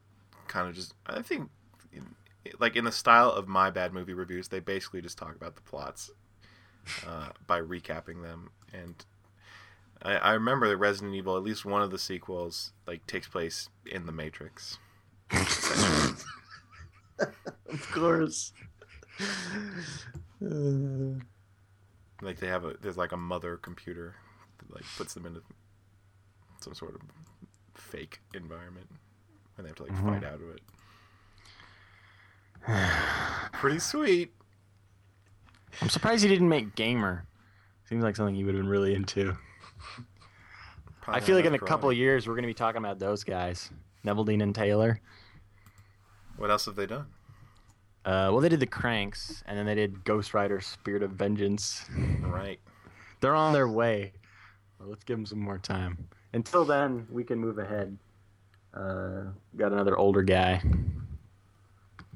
Oh yeah, Uh, Renny Harlin. Mm-hmm. Um, I guess his claim to fame is maybe Deep Blue Sea or Cliffhanger. I would consider Deep Blue Sea a claim to fame. Um, what do you mean his claim to fame? That came out, like he made like ten movies before that. yeah, It's just but no, interesting you choose to highlight that. no one. one in the world cares about Die Hard 2 or Nightmare on Elm Street 4. Well, I mean, I'd probably say Cliffhanger Yeah. and Die Hard Two, or the those probably are the ones because Die Hard, Die Hard was a big deal when it came out. So it's like, oh, they're gonna make another Die Hard, and then somehow he makes the like the worst one. I mean, probably not now. I think that last one was. Probably the worst one now. Yeah. And then, and then you get Cliffhanger, and that's like fun, but it's bad. And then Cutthroat Island, which I don't know anyone who's ever seen it, and that makes sense because it's the biggest box office bomb of all time. It's this huge, expensive pirate movie that no hmm. one went to go see, Yeah, I've never heard of this. and he he just cast you know his wife in it, which it was Geena Davis and Matthew Modine, huge, huge stars. I mean, people are gonna flock to the theaters to see them. And then it's Wait you, a you minute. think Wait a minute. You got a beef with Geena Davis? I don't really like Geena Davis that much. what the fuck? I'm all about Geena Davis. She's a fantastic woman, fantastic actress, role model for girls all over the country. There you have it. But but what's interesting is that didn't kill his career. Like he kept going, but Long Kiss kept- Goodnight is all right. okay. Deep Blue Sea is hilarious. It is super hilarious. There's the great classic scene where Samuel Jackson's giving a speech, and in the middle of the speech, a shark comes up and like just rips him off, like off off camera. And just like, Yeah, I've, I've watched that scene several times. Just whenever I'm in need of a laugh, I just go to the YouTube clip of that scene. When you saw that the first time, did you know that, that was going to happen? I think so, but it's like still funny for some reason. I didn't. I saw that probably on DVD when it was new to DVD or, or VHS or whatever. And it, it took me off guard, but my, my reaction was definitely a laughing. Yeah, it's not scary. it's not a jump scare. It's a jump joke. It's too ridiculous. I mean, uh, it's too. yeah, why would that shark be there? It just shows up. And why did he just go there and then just leave? And then just go. I don't know. That's all he needed. What's interesting about Renny Harlin though is that he's still hanging in there somehow because he just made the Legend of Hercules. Yeah, and it's weird because at least that's something that people paid attention to uh, after I'd say about a decade of people not paying attention to really anything he did. I mean, let's just let's go through the list. Since Deep Blue Sea, he did Driven. Uh, that's the the Sly Stallone movie, I think. Mm, it is a Sly Stallone movie, but not one I've ever heard of. Mindhunters, never heard of it. Exorcist: The Beginning, no one cared. Well, that's an interesting story because that was a movie was such a huge failure that they had to remake it. Great. I'm not sure which one he did. I think he did the remake of the failure. That was somehow a bigger failure. you guys ever hear about that? Like, I don't want to go too far off topic, but they tried to make an Exorcist movie Yeah, and like vaguely. around that time, and then they finished it, but the studio was like, "This is so bad," and then they like, "Let's just do it over again," and then it was like still so bad. so there's two really bad Exorcist movies that came out at the same time. Go figure. I guess the other one would be Dominion, prequel to The Exorcist. Yeah, that's the other one, the companion film. Wow. they're I would love to watch prequels. both of those someday and then do like a compare and contrast. But anyways, let's let's keep moving ahead. You're uh, Okay, so that that brings us to 2006 with The Covenant. You guys remember this? I think I remember yeah, that movie. I do. It's like Witch teenagers and Boys. Yeah, including Taylor Kitsch. So Oh, you know, Wait, wait. I totally remember. Oh, no, never mind. um, then we have Cleaner, Gotta be straight to DVD. and then 12 Rounds. I don't know. Five Days of War. Last year he came out with a movie called Devil's Pass. Probably straight to DVD. uh, which I just checked it out, and it's got like a naked lady in in like a like winter setting. There's like snow and mountains and like a wave, but right at the top it says a film by Renny Harlin, director of Die Hard 2 and Cliffhanger. So you were right, John. Those are the two. Uh, oh, it's like a found footage movie about a real event. So yeah, that sounds Yeah. great. And then he had this year's Hercules, which like somehow these people were talking about it a little bit, mainly because someone else on this list is making a Hercules movie, which sounds way better. That's the Brett Ratner version. Yeah, just just a hack. That's all there is to it. it's too I like how during the '90s he looked like a villain in one of his movies. Like he had like a beard and a ponytail. You know what's up. yeah. He still looks like a villain. hmm He just doesn't have the ponytail. Yeah, he's transitioned perfectly into like the modern like white businessman villain that is in so many movies these days. Yeah. It's just the great villain of cinema. he does all those movies because he relates to the villains. But in conclusion, Geena Davis is a hell of a woman. Uh-huh. Okay, uh, let's go ahead to another European filmmaker who tried to make his mark in America, and that's Roland Emmerich. And this is one I don't, I'm not as bitter towards. I've always been a little softer on Roland Emmerich. I mean, he's certainly done his fair share of terrible movies, but I feel like he's he genuinely tries. Like, I think of a movie like, even like, I mean, I guess we could start with what Independence Day. I mean, he made Stargate before that, but I feel like Independence Day is probably his biggest movie, and people are I feel like are pretty split on this. Like a lot of people really like it. There's a lot of people that say it's really bad. I mean, I'd probably say that it's, it is pretty stupid, but you you can genuinely tell that there was like an effort made to make the characters in that movie like interesting and likable. And I feel like that is a trend in a lot of his movies that they're these huge disaster movies, but he's trying to make the characters like interesting people. I mean, I feel like, you know, Godzilla, once again, you know, not a great movie or anything, pretty bad. Like the fact that his main character was like a worm expert or just an expert in like seismic activity, I feel like that was a more interesting decision than like he's like some government agent or something, you know? Like maybe he's trying, but But he's still just giving characters attributes instead of making them actual three dimensional human beings. I guess that's fair. Yeah. He, he maybe he gets like oh one element like that makes them unique. Yeah. I'm good. Which yeah, it's a big step up from Transformers, where he's just like, well, this guy's the white soldier and this guy's the black soldier. Yeah. So yeah, I mean, I, I think I think that is the thing. Is like he's he's making an effort, but it's not nearly enough.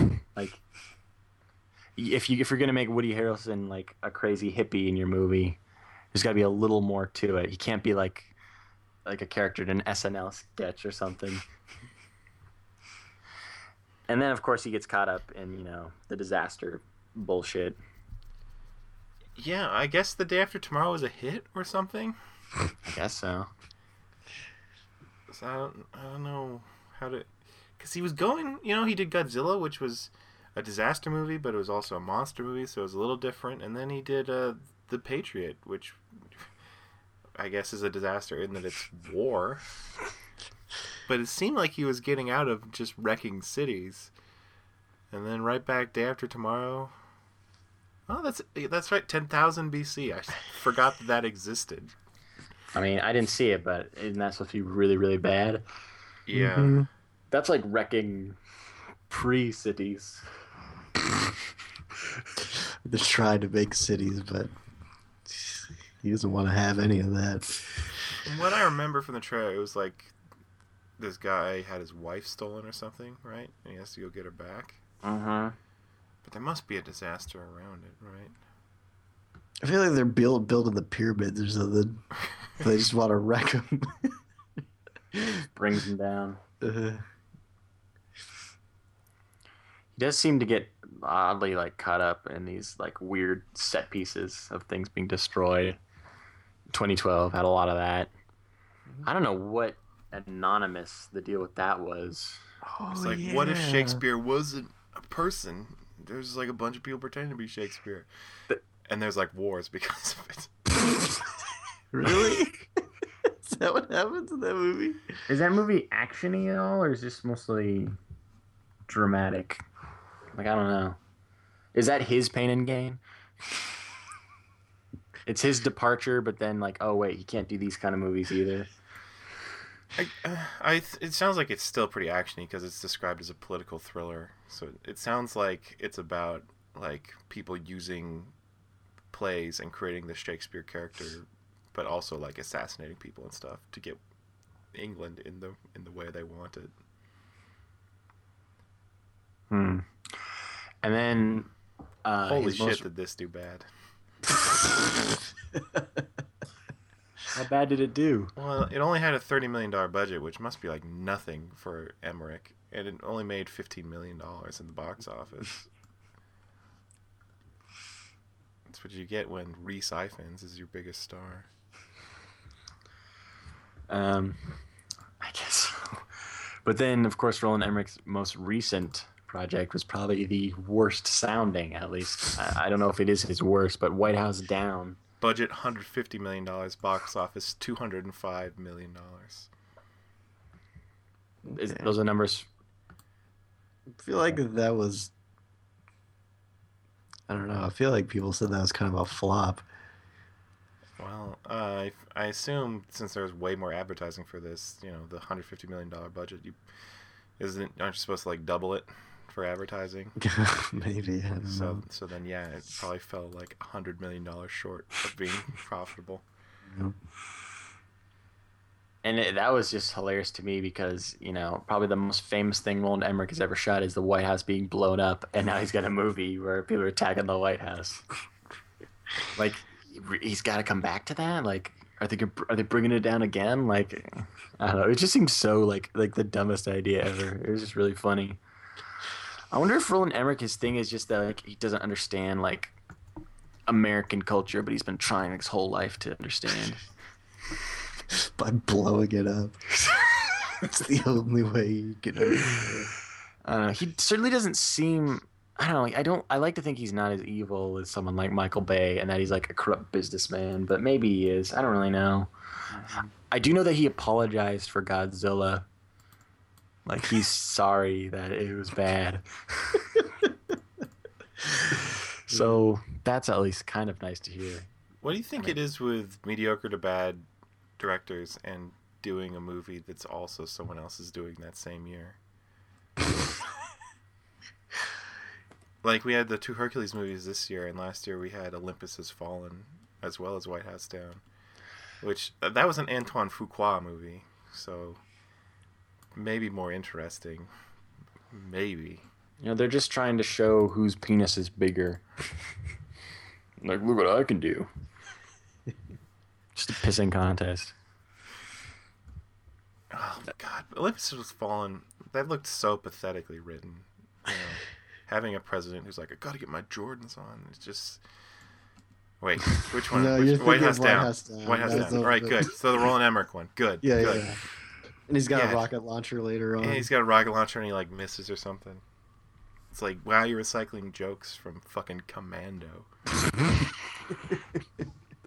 We count 1985.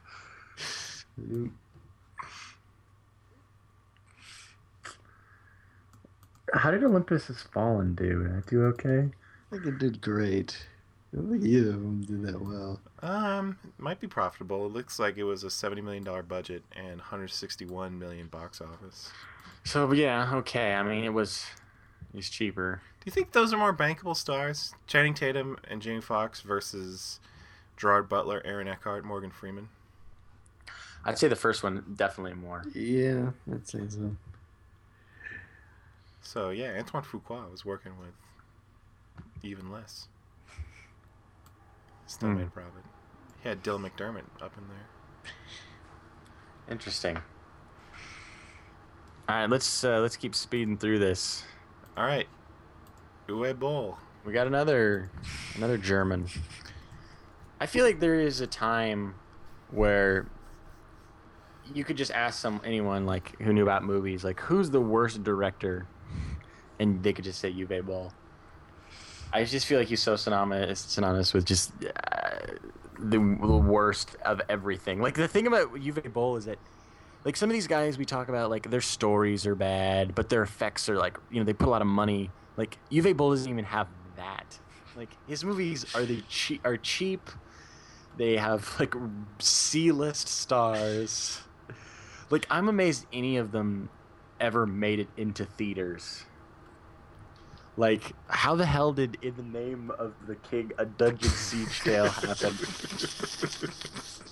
that one's kind of remarkable because somehow he got Jason Statham. Like that's the biggest star he's ever had in a way.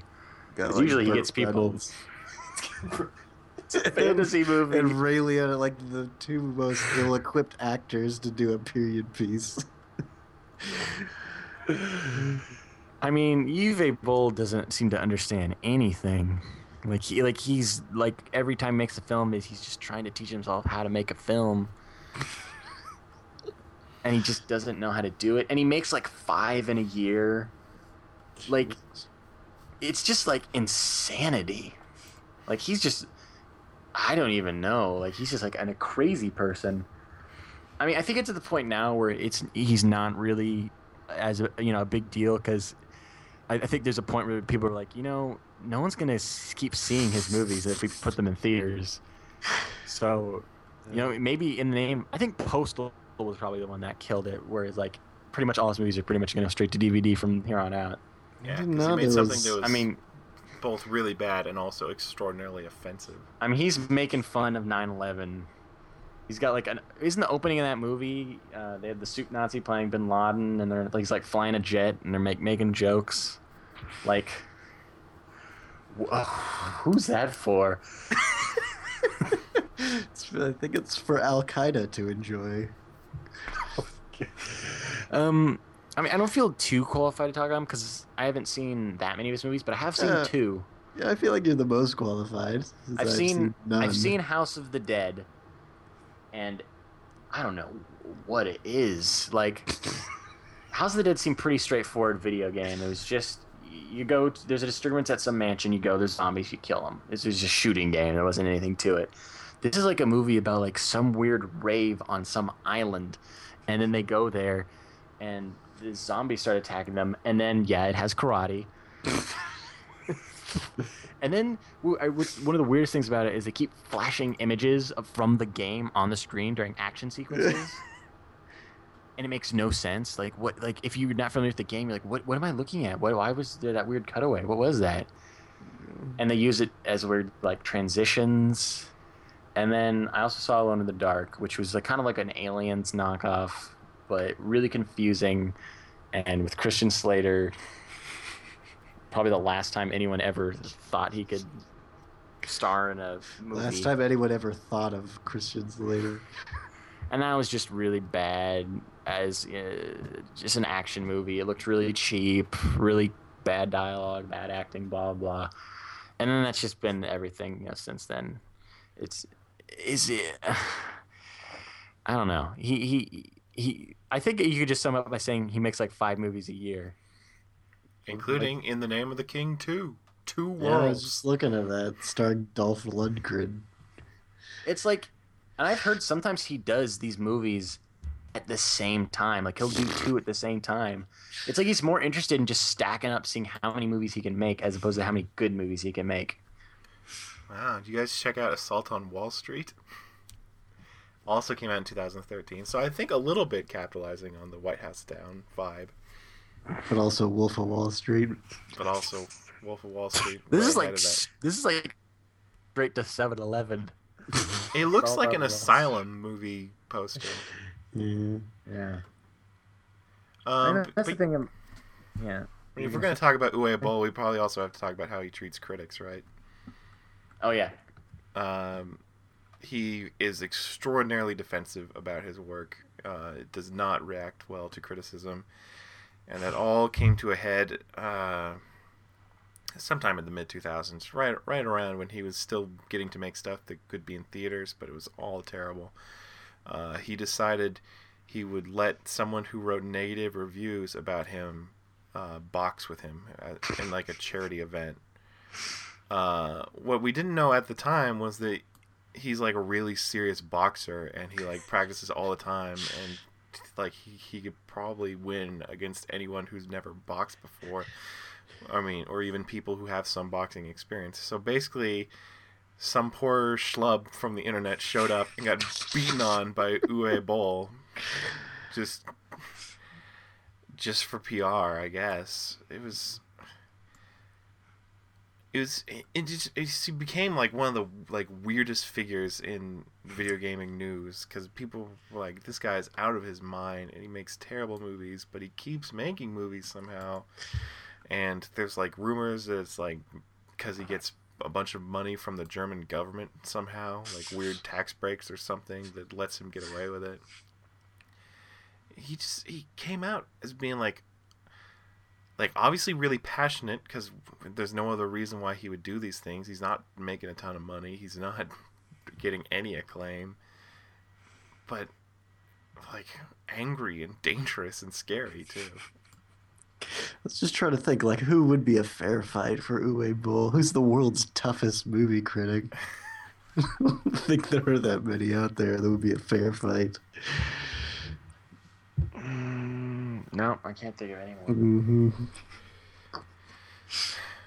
But Roeper, Roeper's, can get in yeah, there. he's got a bit of an angry streak in him. He kind of looks like Clark Kent, so you know. yeah, maybe. Clark Maybe Kent's he's- kind of good shape. yeah.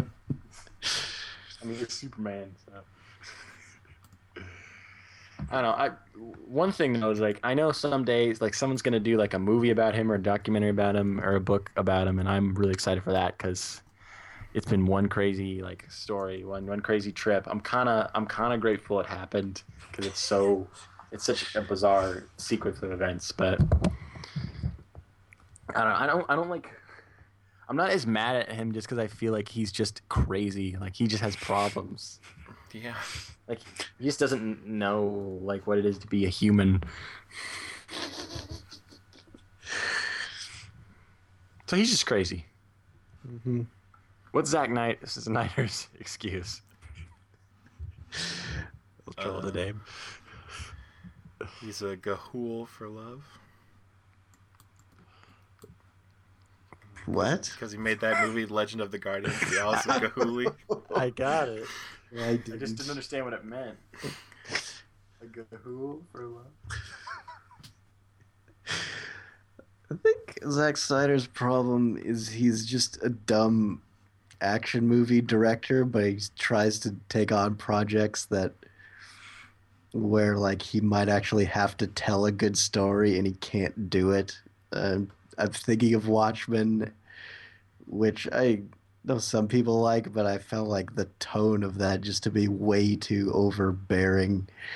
And same with Superman, where yeah, he just got the tone all wrong, and it just turned into a lengthy Michael Bay hour-long action sequence, basically at the end.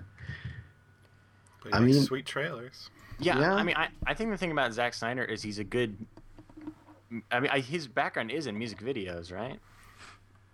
Yeah. I I, th- I think 300 is probably his best achievement, even though it's not a great movie. It's like it's, it's just aiming to be a dumb macho action movie, and it succeeds at least in doing that. Yeah, but like I was saying about like about music videos, I think of how Sean points out, like his trailers all look good.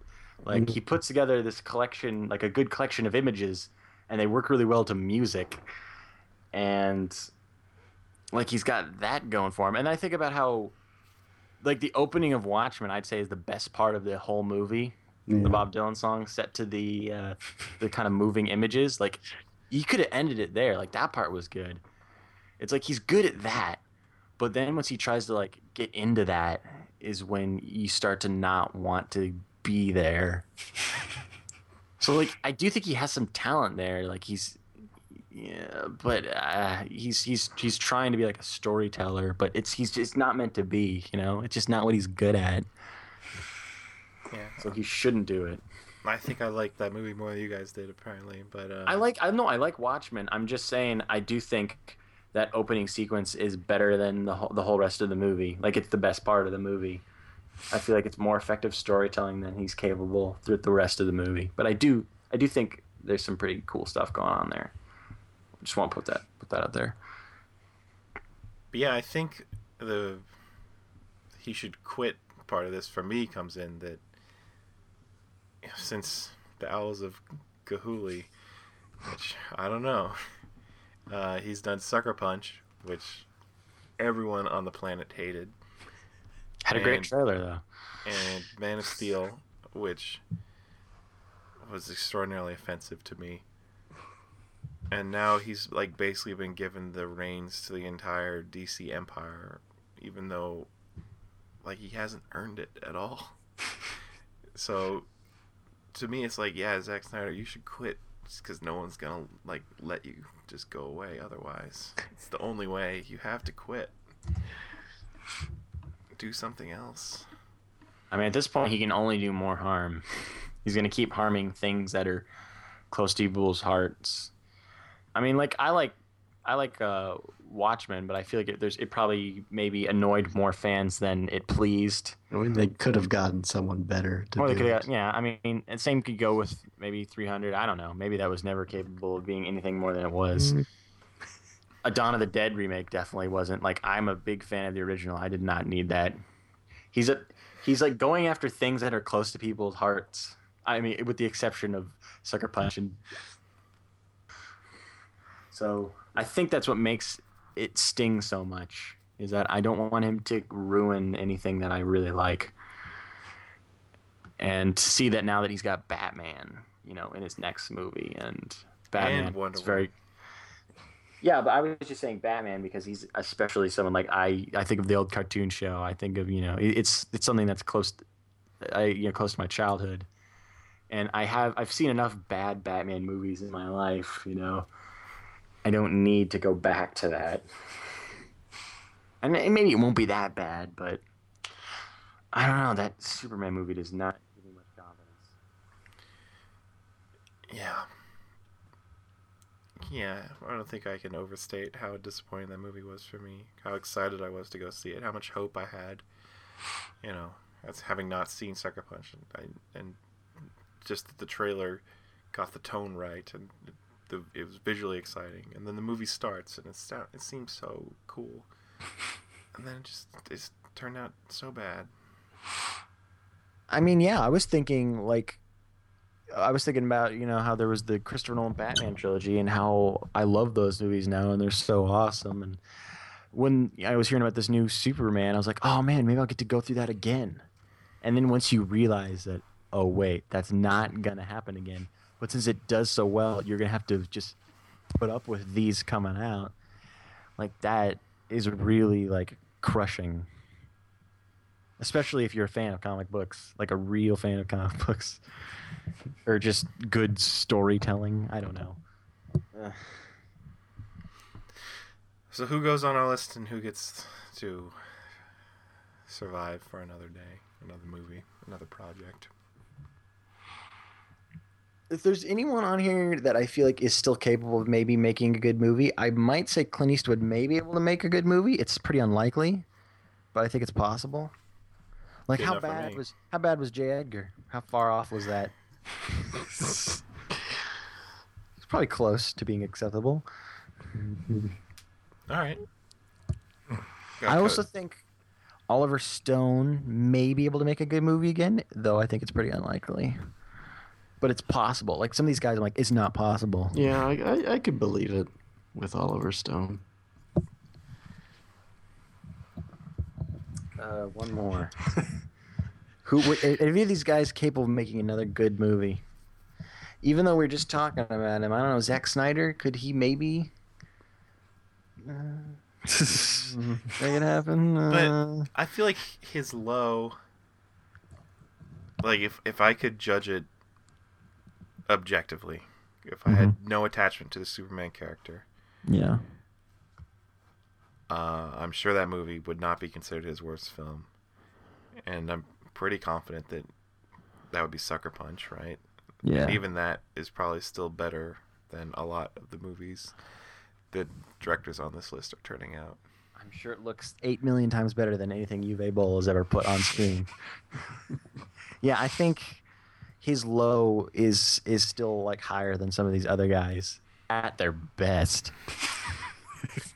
so yeah, I think we could take off Zack Snyder, though he's still Yeah, pretty bad. Okay, now these guys, which one is the least offensive?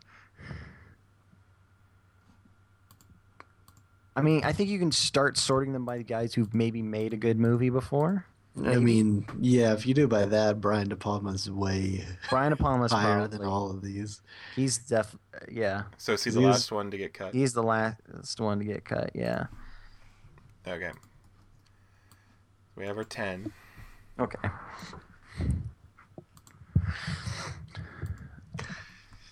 I mean, going by what I just said, I feel like M Night's lower because he has made uh, good movies. But it's like, he, as you said, he's so deep into the hole.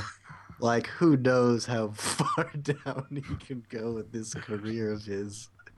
Yeah, but I mean, we're at the point where none of these guys are capable of salvaging their careers, unless unless you think Brett Ratner can pull out something that's acceptable.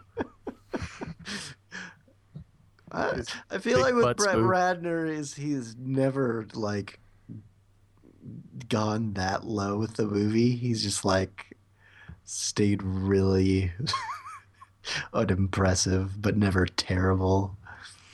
I mean, I, I wouldn't mind putting him at ten then, because I mean, more than anything, he's just gross. Yeah, I think that was what most of our argument was, was for who he is as a person. Which eh, you it's could not- probably put Brett Ratner at ten, I think, at this point. okay. Um, so the, so then I'm looking for directors who have made a thing that I like. Mm-hmm. So I guess Roland Emmerich and Michael Bay would be amongst them. Yeah, you seem pretty pumped about The Rock. Have you really never seen The Rock? I've never seen it. God, I thought there was a time when we were like, you should watch The Rock. And you're like, I'm on it. Maybe that conversation happened. I don't know. Well, then I'd probably put Roland Emmerich at nine. I mean, I don't know about Michael Bay though, because I don't want to keep having Transformers movies come out. Like at least with some of these guys, like Renny Harlin will make a piece of shit. I'm never gonna see it. It's just he's for me the Renny Harlin is just like who cares? Like I didn't even know he was still making movies. it's like he's barely on anyone's Like Michael radar. Bay is still a huge force, so I think Well, and we. so is Roland Emmerich. Not a, Okay, maybe not as huge, not the same scale as Michael Bay. Obviously, Okay. Michael Bay runs this shit, but maybe we, sh- maybe we should sift out a couple of the guys who just who gives a shit. so, Who gives- so Renny Harlin, Renny Harlin, Garry whatever. Marshall. Garry Marshall, Dennis Dugan. Like they're not really doing anything. They're just they're more just directors for hire, I think. Except for Garry Marshall, he's it's definitely his fault. Oh, Well, okay, but then we get back to what is Dennis Dugan?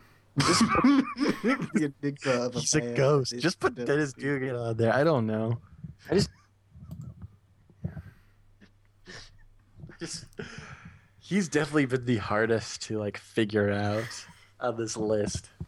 Like maybe like he's the Shakespeare of bad movies. Maybe he's just a amalgam of of their people doing his work.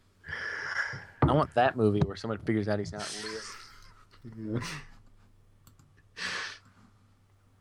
I mean, he's 67 years old. So it's like he's 20 years older than Adam Sandler. It's hard to imagine them like getting along. Like early on, right? Oh. When Just like Sandler's this- in his 20s doing his shtick and Dugan's in his 40s rolling his eyes.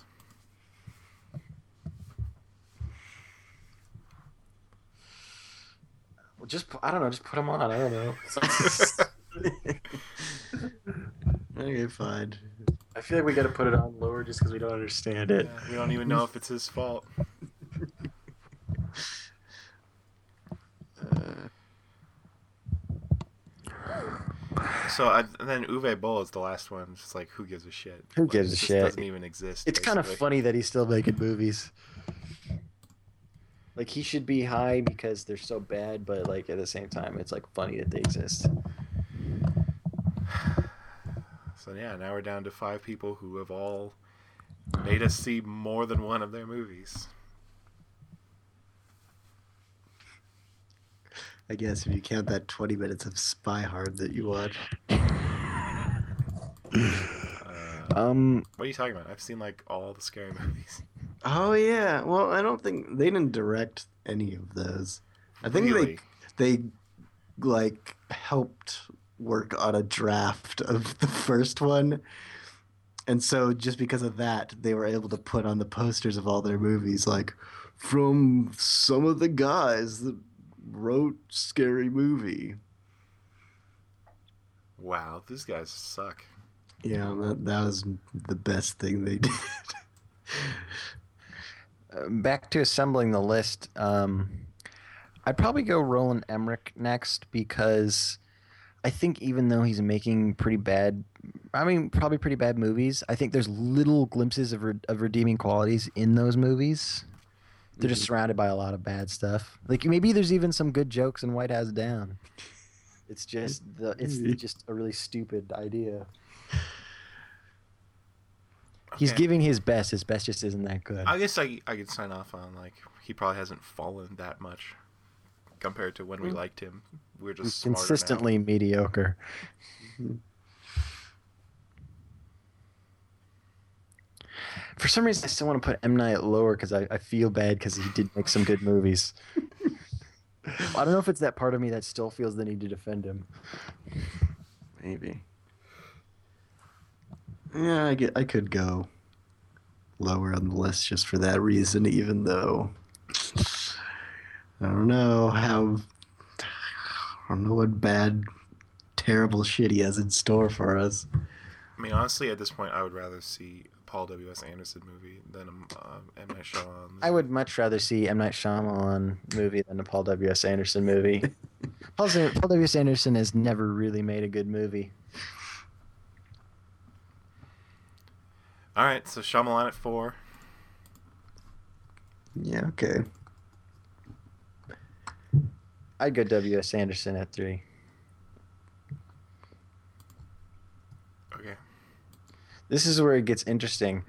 Are we gonna go with the guys who have made definitely made the most bad movies here, but they're kind of falling off now, or the guy who's making bad movies that is like one of the most powerful people in Hollywood?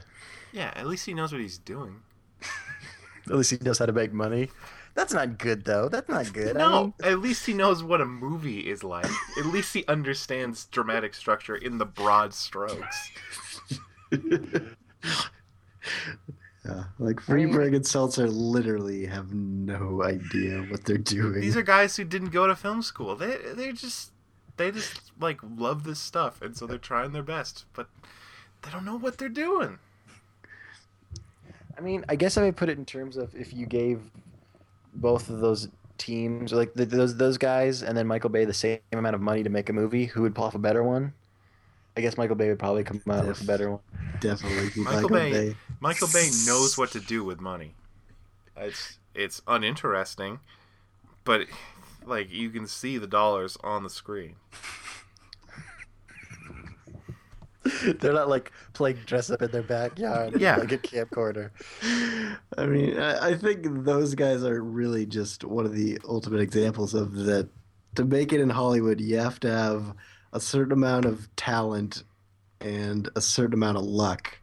And those guys were just all luck. They just had a string of lucky moments in their career. And finally, uh, that luck has kind of run out. And for good reason. Plus, The Rock is fucking sweet. Okay, that being that's pretty good. That being said, I'd put I'd put Michael Bay at two and the other guys at one because I do think Michael Bay is doing a lot of damage, but he does understand what a film is, and he has made at least one good one. I mean, Bad Boys may not be a good movie, but is important for us as a society. Well said. I think Our, it's ready uh, to be read off. Top 10 directors who should quit. Number 10, Brett Ratner. Number 9, Renny Harlin. Number 8, Garry Marshall. Number 7, Dennis Dugan. Number 6, Uwe Boll. Number 5, Roland Emmerich. Number 4, M. Night Shyamalan. Number 3, Paul. What do you guys think WS stands for? We're shit. Worst shit. John is worse shit. It's the only thing it could possibly stand for. Paul Worst Shit Anderson. Number two, Michael Bay. And number one, Jason Friedberg and Aaron Seltzer. A duo who, even despite being twice as many guys as everyone else in this list, doesn't even have half as much talent. So, if you want to make us quit, you should like just like write some really mean iTunes reviews. Those are oh, I'd be crushed. YouTube too. Really Those mean YouTube too. comments amuse me too much for me to be angry and want to quit. Okay, those are good too, though. They fuel me. They keep me going. Um, so to, to find us on iTunes, easiest way, if you ask me, is to go to mildlypleased.com. There's a link right there. It takes you to our iTunes page. Otherwise, you just have to open up the iTunes uh, store and search for Top 10 Thursdays. That's like a lot of typing. That's that's maybe more typing than you want to do. Um, and when you're at mildlypleased.com, you can read posts that we've written, like uh, the Miyazaki stuff that I was talking about that John was doing. Uh, more of that coming next week, I assume. Uh, Mhm. Uh, Colin did one of his uh, his uh, the People's albums recently. That was funny. That was always good. Mhm. I always I always like the part when you say why America embraces an album. Those are always pretty good one-liners. Mhm. I think my favorite so far has been because sometimes America likes to keep it casual. Um, I'll write something too. Uh, maybe I'll play a video game or something and write about it. Oh, maybe I'll go see Pompeii and write a lot about how fantastic it is and how well uh, the karate works. So that's uh, top 10 Thursdays. We'll see you next time.